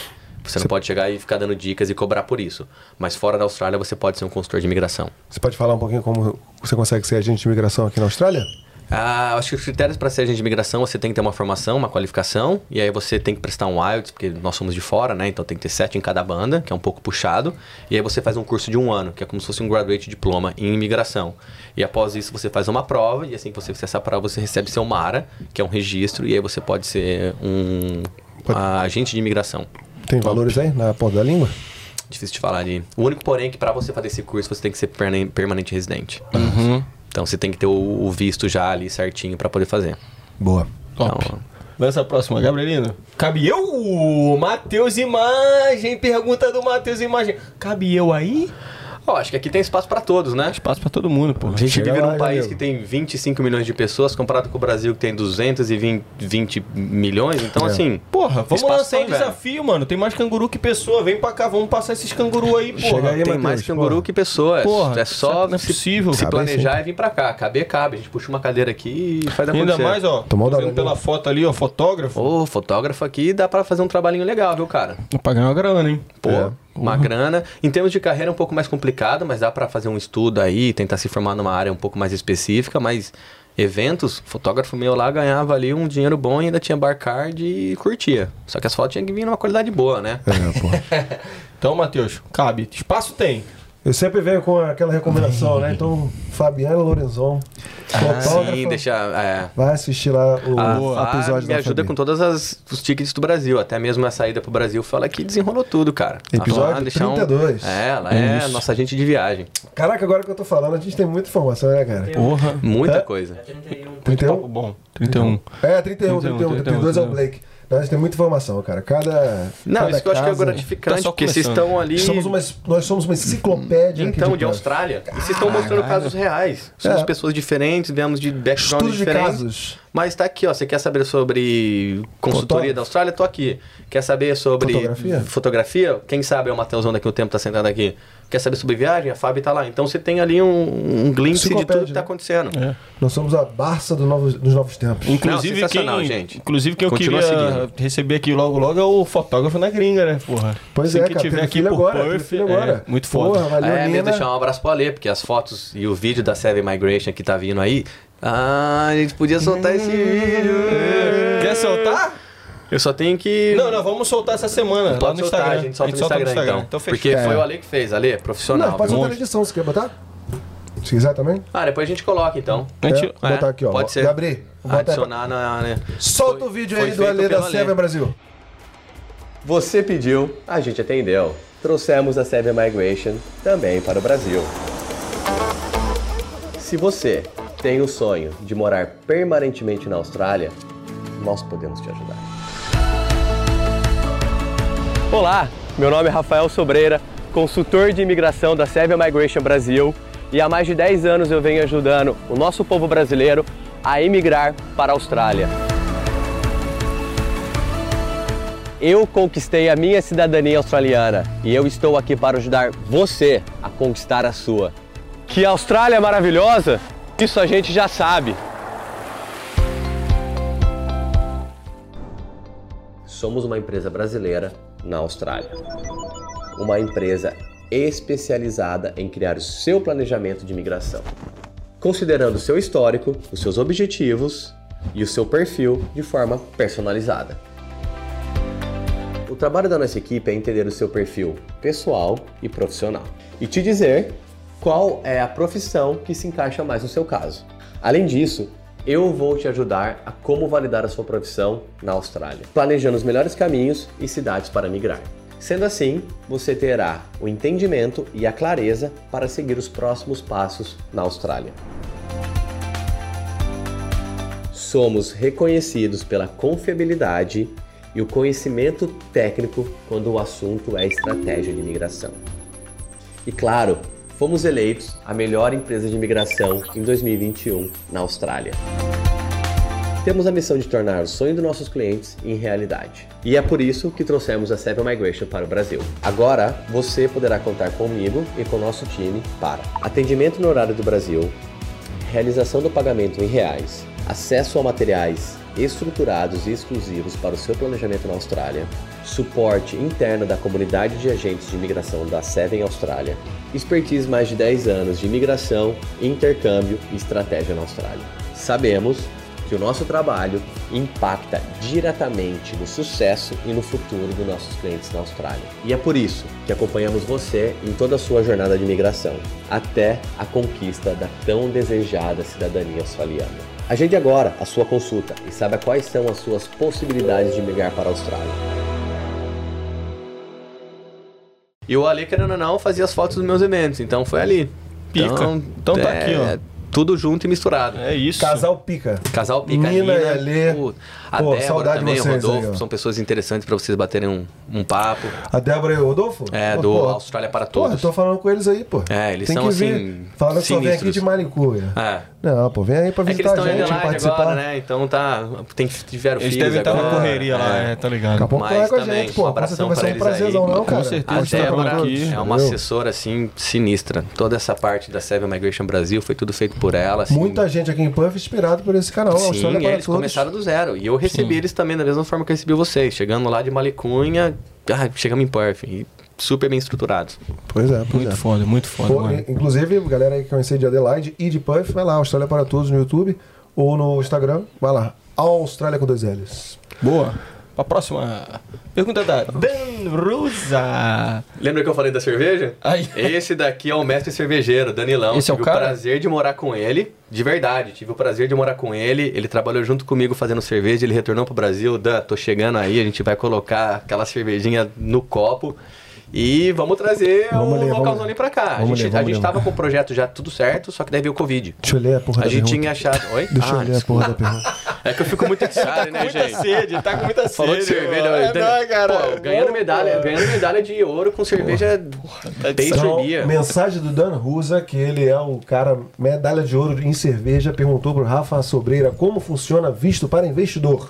Existe Agora, a possibilidade, existe o visto. Ah, isso é uma coisa um pouco mais corporativa. A Seven tem um setor que discute somente isso, que é com o Claudião. Então, assim, é level de, de business mesmo. Depende do estado, depende do investimento que você quer fazer. Então, tem que ser planejado ali um business para saber o que, que você está querendo trazer, o que, que a Austrália está precisando. E dali você vê qual que é a melhor área. Então, é agendar também uma consulta Top. e dali ver as posições. Mas logo mais, gente, segue aí. Locals Only. Foi uma marca que começou aqui no Brasil hoje, está estourando. Só cerveja top. Pô, Vamos mas eu, eu níveis. fiz a pergunta pra ele antes, mas não sabia não, cara. É, então. É isso aí. Chegou perguntinha. É, não, é, porque o Dan, morei com ele, porra, parceiraço, parceiraço. Inclusive, é, é isso aí, ó. Nesse caso aí, galera que tiver interesse, né? Uhum. Começa ali, de repente, porra, lá pelo Brasil mesmo, entra em contato com vocês da, da, da Seven Brasil, começa, explica a ideia e tudo mais, aí de repente vocês fazem a ponte com aqui, e aí sim, o a sim, a vai vai, vai aparecer aqui anytime soon, a gente diz. É só oportunidade ainda Você que não falou foi Calzone? Locals Only. Ah, localzão. É Locals Only. Locals. E o engraçado é que até o nome da cerveja já são em inglês. Então tem flat, flat days, tem hop tripping, tem. Cara, depois eu vou passar o profile pra vocês darem uma olhada. É topzera, topzera. Então, Cerveja boa, Pica, boa Boa. mesmo. Então você vai ser o representante aqui na Austrália, lá do Brasil. É isso. Eu, eu, eu acho que eu vou ser o representante lá no Brasil mesmo, né? É, ou, boa. ou vou ser aquele cara que vai ser o degustador. Boa. Mas tô sempre, eu tava até com o boné no carro ali, eu, a Locanzone já me acompanha faz um tempo nas minhas viagens. Sempre patrocinando, fazendo rolê. Aqui na Austrália pode divulgar bem eles também, se quiser. Não, a gente vai, a gente vai, vai trazer aqui a cerveja, vocês vão tomar ali uma cerveja Porra, aí, top, top. a gente já toma aqui Valeu, no Dan. gargalo mesmo. Um abraço pra ele e pro Giovanni. Valeu, Dan. Giovanni. Vai Gabriel. pergunta do Gabrielino. Ah lá. Mensagem do Terra Old School, nosso amigo Iraê, episódio 24, 24, eu acho. 24. Um abraço pra ele. Um abraço aí, Gabrielino tá mandando um abraço pra você, Iraí, ó. Você fez, ele gostou muito da tatuagem aí, ó, que você fez nele. Inclusive, Vai meter uma no peitinho. porra, tivemos, acho, acho que o Alexandre e a esposa dele chegaram aí, foram na Welcome Session da West One e a Vivi falou que falaram, porra, assistiram, o- porque eles são tatuadores no Brasil, né? Assistiram o episódio com o Iraê aí, então o Iraê aí já fazendo escola, hein, Iraê? daí é sinistro. Porra. Inclusive, eu soube hoje que fez o Rafa de cobaia aqui Porra, no início. corpo Ah, todo, é. velho. E o Gabriel Vamos fazer a pergunta e você conta essa, essa história aí. Conta, conta essa história. Então, o, o Iraí perguntou: quantas almas sequeladas ele já salvou? Um cheiro para esse cara lindo. né? Ó, Iraí, primeiramente um abração pra você aí, cara. Você foi meu estudante, é meu cliente. Gosto muito de você, tenho uma consideração muito boa por você. O. Pô, quantas almas sequeladas eu já salvei. Cara, se eu for colocar no papel aqui o que, que já passou, tem muita coisa. É, mas ele sabe, ele sabe que o pessoalzinho que mora com ele ali, eu não posso citar nomes, eu acho que posso sim, porque são pessoas que estão junto comigo, mas o Lele Paixão, o Rafa Abreu, Lelê Paixão, Lelê grande Paixão, garoto. Paixão jogador, Fecharam velho. essa porra?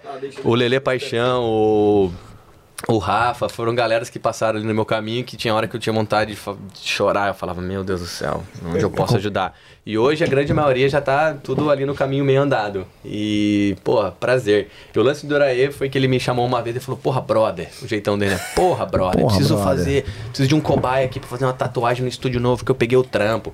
Eu falei, pô, Iraí, tamo junto, né? Como que é o esquema? Eu tenho uma hora de almoço aí livre, vamos aí fazer, né? aí cheguei no estúdio lá, ele tava na supervisão de um cara lá que era estranho pra caramba, velho. Eu falei, nossa, o que, que eu vou fazer agora? Ih. Aí- Meu soltou aqui. Hã? o teu tá funcionando o áudio Tá aí? funcionando. Ah, o meu deu uma... Deu uma... Não, tá de boa. Tá pode de boa. Só pra terminar a história com o lá, também, lá. aí a tatuagem que era pra ser de uma hora, demoraram três horas. Eu voltei pro trabalho e falei, nossa senhora, a gente com a perna inchada. Mas ficou irado. Eu indico a galera que quer fazer tatuagem, fazer tatuagem com o Iraê, ou também procurar pelo Adriano, que tá mandando muito bem. Mas Old School Tattoo aí, ó, o cara é top. Porra, Adriano também, parceiro lá, tá junto Parceirão. lá com, com o Iraí lá, os caras mandam muito, velho. O Gabrielino lançou uma essa semana aí, né, Não, Gabrielino? então, pô, meu braço aqui já foram horas e horas de, de- de trabalho do Iraê aí. Brotherzão mesmo. Próxima pergunta, Gabrielino. Mensagem da Maciel Marcela. Qual o limite das tentativas de imigração quando a única opção é voltar para casa? Boa pergunta.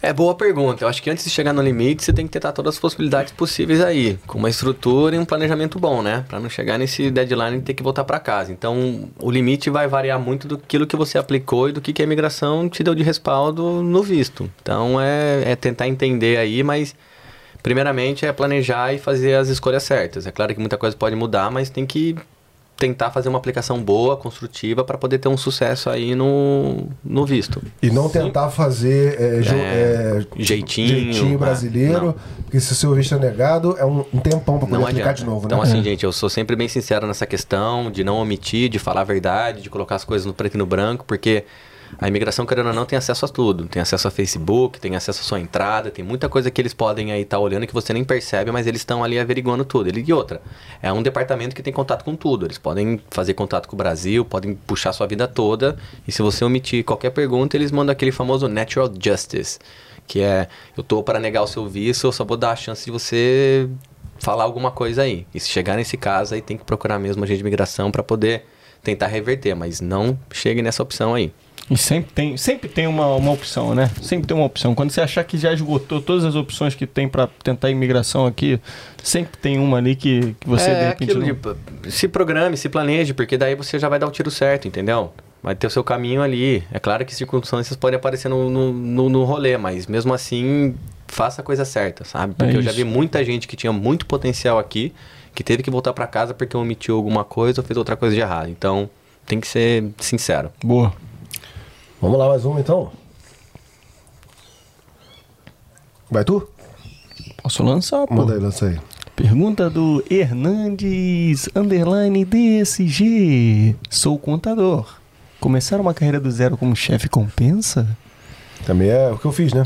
É. Eu acho que assim, vai muito do perfil da pessoa. É, se ele é contador, assiste o episódio do Bruno aí, porque o Bruno fala bastante de quais são as, credi- as acreditações que tem que ter aqui na Austrália. Quatro horinhas bem. É possível você vir aqui como contador, é claro, tem que investigar o seu perfil, mas antes de tomar essa decisão de chefe, mas compensa. Se você tiver amigos aqui, bate um papo com o Edgar para saber como é a vida na cozinha, porque não é mil maravilhas, não, nem tudo Diegão são aqui. flores, é o Diegão. Chegou a chefe, É, a galera acha que chefe vai só fazer dois, três pratos e sair fora. Não, tem muita coisa por trás. Tem um estudo, tem o graduate Ontem foi visa, bom, ontem foi bom, tem as né? 12 horas, tem aqueles dockets que não para de sair. Tomar no cu. Então, assim, é service, food É, away. ontem Então, assim, busca por informações. É possível, é, mas tenta primeiro bater um papo comigo pra gente ver esse lance seu de contador.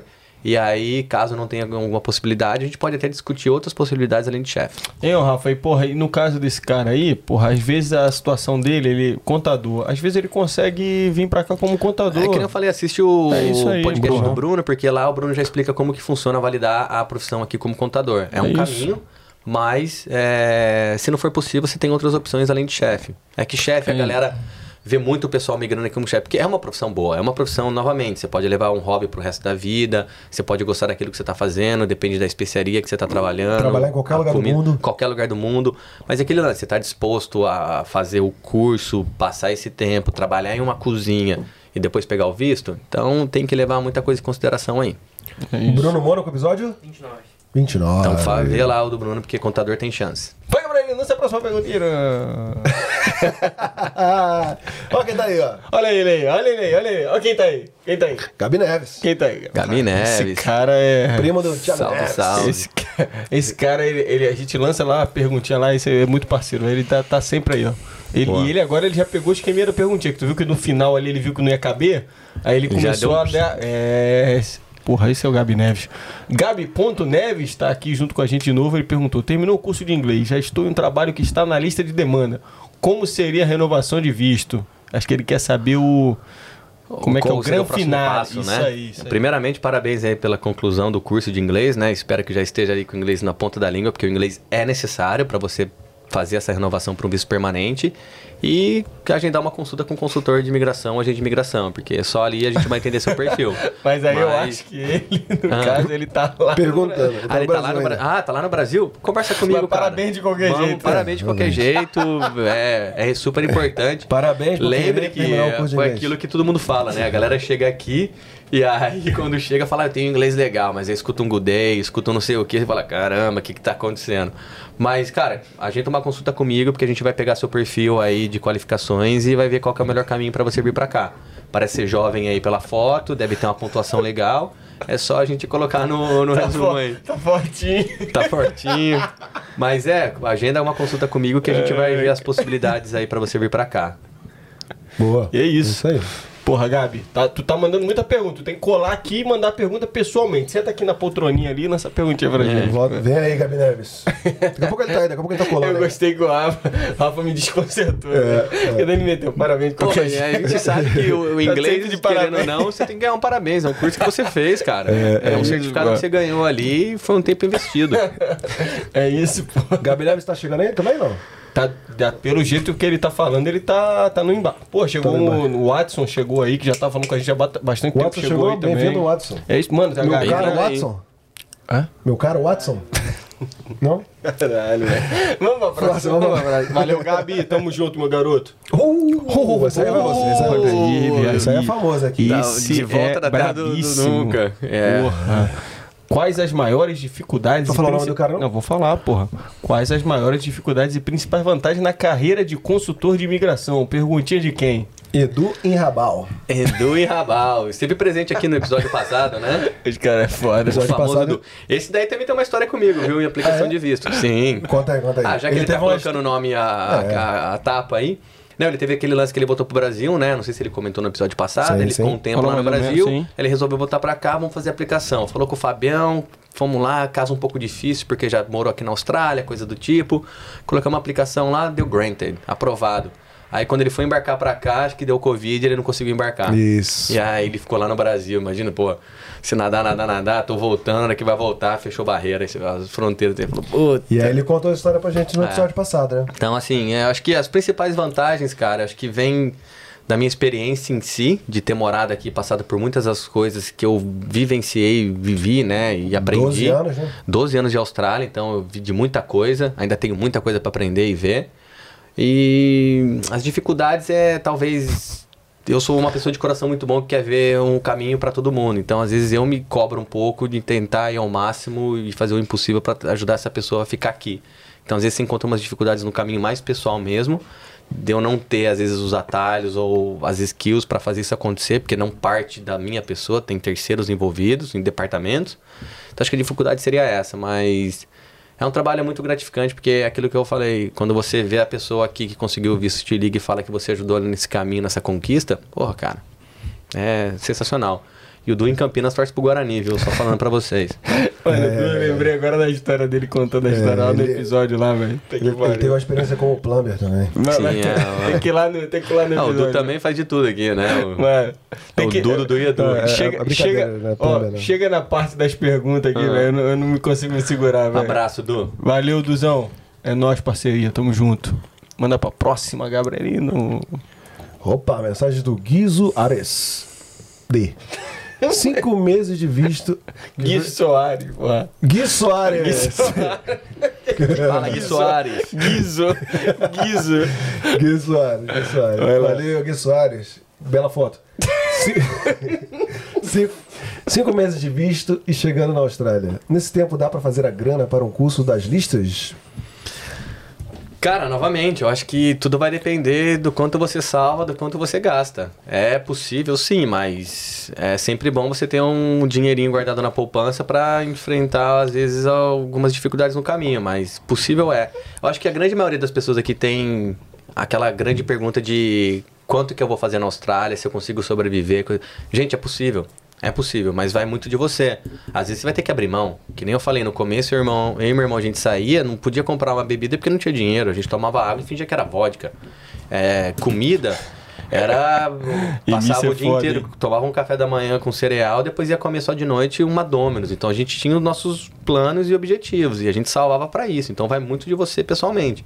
Mas possível é. Então vai do que você tá procurando aí. É legal falar que nesse momento aqui, né? Estamos em abril, maio, é, os estudantes podem trabalhar o quanto quiserem. né? E tem essa. A primeira vez que eu vejo na vida é a imigração liberando pra galera trabalhar full time. Caralho, então, assim, isso aí é um ponto nessa questão de imigração pra É só, Austrália. é só o pessoal fazer uma matemática. Continua assistindo os canais, veja essas coisas por cima. Se é bom de conta aí. Mas se você ganha pelo menos aí, vamos supor, 20 dólares por hora. Você vai trabalhar aí numa média de 8 horas por dia, você vai estar ganhando 160 dólares por, por dia. Você coloca isso aí 5 vezes na semana, você vai estar ganhando uma média de 800, 900 dólares por, por semana. Você vai ter 200 de aluguel aí, você vai ter o quê? Um 100 de comida. Que você consiga salvar uns 300 dólares aí. Você faz aí vezes 10 semanas, você tem 10 mil. Você Você coloca falou uma- 200 de aluguel? 200 de aluguel, Não, ficando calma, alto, calma, é. calma, calma aí também não. É, porque você acha que tá barato. Não, não, mas 200 de aluguel, pô. Dividindo o com alguém. quarto, talvez. Não, ele um... alugando um quarto, pô. Tá alugando um quarto. boa, porque tá- não de porque tá casa. pesado aqui, né? tá É por isso que eu pesado. falo, vai do perfil para perfil, tá? Sim, tá mais caro porque a demanda aqui para casa tá muito alta. Mas se você conseguir salvar aí 250 por semana, no mês você salvou mil. Em seis meses você tem 6 mil. 6 mil já dá para você enfrentar algumas das taxas que virão pela frente aí de imigração. Então, Pô, já botou no papel rapidinho. é, cinco só minutos. fazer a conta, assiste os canais, vê o que, a galera fala, 30 gente. segundos, 30 segundos você fez aí o, o a cálculo. O, o né? que era mais engraçado é que às vezes as pessoas vinham conversar comigo e elas falavam, ah, ou eu faço um curso vocacional, que é um curso de chefe, coisa do tipo, ou eu posso fazer um mestrado na minha área e ter um futuro melhor. Claro, mestrado, equivalência, até mesmo se você não ficar na Austrália, você volta pro Brasil, você tem um MBA top. Só que era. A hora que você mostrava um número grande, a pessoa falava, nossa, entre 30 mil um mestrado de dois anos e 20 mil um curso vocacional de dois anos, eu vou mais para um vocacional. Só que os benefícios que você tem com o mestrado são muito maiores. Então, quando você quebrava por semana, que a galera faz muito isso aqui, era 50, 60 dólares a mais que você tinha que salvar para poder fazer um mestrado. Então, assim, é.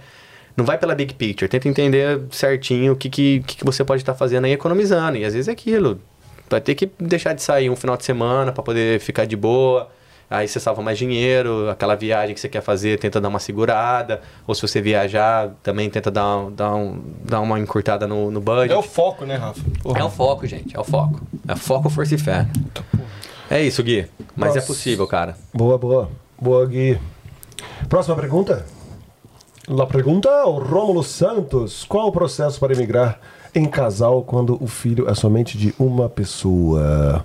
Qual o processo para emigrar em casal quando o filho é somente de uma, pessoa?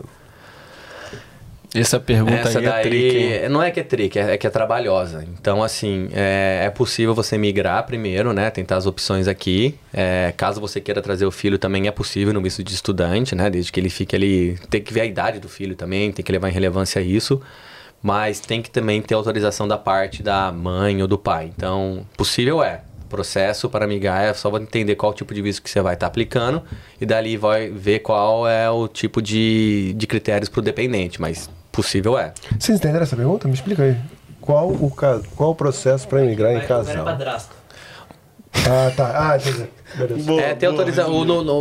Para começar de Entendi, tudo, entendi, entendi. se o filho tiver o pai e a mãe, os dois têm que estar autorizando o filho vir para cá. Ah, tá. Se o pai vier para cá só com o filho, a mãe tem que autorizar. E vice-versa. Então tem que ter Mesmo se autorização. ele, se, ele não, se ele não tem a guarda ali do filho, um exemplo. Se- se- A mãe tem que A autorizar. mãe tem que autorizar. Ah, Porque entendi. se a mãe não autorizar, ele não pode viajar. Então tem que ter isso daí. Então é sentar e conversar também para entender qual que é o cenário. Boa. Mano, são muitas, tipo assim, muitas vertentes, né? Tem- Ah, tem de tudo, cara. Tem de tudo. É uma responsabilidade muito grande é, lidar com a vida das pessoas, né? É que criança ela vai vir pra cá pra ser seu dependente, né? Então você tem que ter escola pra ela, dependendo da idade, você tem que ter um Sim. seguro de saúde, se ela vier no visto permanente, ela vai ter algumas coisas que tem que declarar pra imigração. E o principal é ter o, o, o good to go da pessoa que, tá, que foi a mãe ou parceiro, né? Então tem que ter a aprovação da, do parente, dos dois. Lança braba aí, Gabrielina. É a última. Última pergunta, Gabrielino. Vai você aí, que você tá muito calado aí. Pô, perguntinha do nosso querido Will aí, ó. Ele não ficou satisfeito com o Mano, ele lançou logo a segunda. Não, o Will tá, tá, tá, hein? Tá Double tá. Will. Ele mandou, ó. Melhor validar o diploma aqui no BR, aqui do BR, ou fazer um curso por aí, dentro dos que facilitam imigrar. Cara, se você quiser ganhar tempo, já valida o seu diploma aí do Brasil. Tô aqui para poder te ajudar. Então é é só procurar o órgão competente, ver qual é a sua formação e dali a gente fazer a aplicação. Vai precisar de um inglesinho, talvez, alguma coisa do tipo ou outra, mas é, já faz do Brasil, já valida. Porra, já Porque corta aqui vai, aqui vai precisar de qualquer forma. Quando você for aplicar para um vídeo de residência, vai ter que colocar as informações tais como qualificação. E quanto mais evidência você tiver, melhor. Então já vamos começar o processo do Brasil. Excelentes perguntas dos nossos seguidores, muito obrigado. Muitas perguntas. Queria agradecer você, Rafael Sobreira, meu Obrigado, amigo. gente. Muito boa sorte aí nessa nova empreitada, aí na sua viagem amanhã. Daqui a pouco a gente Top. vai tomar um Danone junto. Vamos curtir essas Legal. últimas horas de Austrália. Já né? começamos, né? Cara Já começamos cedo, né? Exatamente. Vamos então é, deixar aquela câmera ali pra você, fazer o seu jabá e você falar pra galera os seus perfis sociais, da- das redes sociais, etc. lá. Faz o jabá, fala o que você quiser aí. Então é isso, gente. Pra fechar aqui, ganhar um voto de vocês aí. Tô brincando. Eu gostaria, primeiramente, novamente, né, de agradecer vocês. Excelente trabalho. O canal, assim, tá crescendo. A gente vê isso, né? Tanto é que a Seven e outros parceiros estão colocando aí uma energia e um suporte em cima. Mostrar o que, que tá acontecendo aqui com as pessoas que estão vivendo aqui. Isso daí, pra quem tá lá assistindo, é essencial. Tudo é possível. Seja positivo, seja resiliente, faça pesquisas. Vai ter dia que não vai ser flores, vai ter dia que vai ser difícil, mas assim, se você tem um objetivo, se você está buscando por uma coisa melhor na sua vida, uma experiência, sair da zona de conforto, faça acontecer, independente se for no Brasil, aqui ou onde é que seja. Então a mensagem é essa: você é o dono do seu mundo e faz as coisas acontecer por você. Então, o trabalho maior mesmo é dividir tudo que a gente já passou por aqui, porque querendo ou não, não foi fácil, foi um caminho árduo. Já estou aqui há 12 anos, vim para 3 meses. Então, assim, quando eu olho para trás, eu falo: caramba, tudo que eu já conquistei, tudo que eu já fiz, e é claro, também tudo que eu deixei de participar do Brasil, pesa, pesa muito na vida. Mas o importante é você estar feliz, é estar saudável e estar contente aí, saindo para buscar o seu, o seu ganha-pão, o seu dia a dia, as suas experiências. Então, entre em contato com a Seven Agora Brasil, que vai estar lá no Brasil. É, quem quiser me adicionar no Instagram é sobreira, underline 13. É, quem quiser falar comigo diretamente com o Brasil vai ser brasil, arroba sevenmigration.com.au. Siga a Seven também no Instagram, porque eles colocam bastante notícias boas lá. Continuem seguindo os meninos, dando like nos canais deles. E queria deixar um abraço para todos que eu não tive a oportunidade de falar aqui, mas principalmente para minha família que sempre me apoiou. Acho que o apoio deles assim foi fundamental. Meu pai que tá me olhando de outro lado aí. E é isso, gente, faça acontecer. A vida aqui é uma vida normal, é um desafio, mas estamos aqui, né, de braços abertos para poder ajudar todo mundo. E quem sabe a gente se vê no Brasil aí, vai ser muito gratificante quando souber que você saiu do Brasil e veio para cá e tá do lado dos meninos aqui. Porra. É isso, Porra, gente. Aí, Os caras têm o dono da palavra. Cara, eu dou na palavra Não, aí. é simplesmente dividir a experiência. Deixar um abraço para todos aí, um beijo para as pessoas que eu brinquei aqui, para as pessoas que eu não consegui mencionar. Corvão também. O que, o que é isso também. aqui, né? Isso aqui é uma. Mano, Isso. você, vê, você vai vir isso aqui, a gente vai ter a nossa, vai ter muita coisa. Não, muita também tô forçando. Vai ter pouca coisa que você vai tirar daqui de. tá ligado? Que isso aqui é um desserviço, na verdade, a comunidade, como a gente fala, né? Mas, porra, é muito bom receber, cara, um convidado que nem você. Obrigado. Pra falar com, com bastante propriedade de vida na Austrália, porra, tuas experiências aí, que, porra, eu quero um dia ter eh, um pouquinho, né? 30% dessas tuas experiências aí. É bagagem. Porra, né? e, e eu também, é uma coisa que surgiu agora, né? Eu queria ter a oportunidade de estar no Brasil. Na época que eu vim, Uhum. que eu também, muitas coisas que aconteceu com ele também aconteceram comigo, né?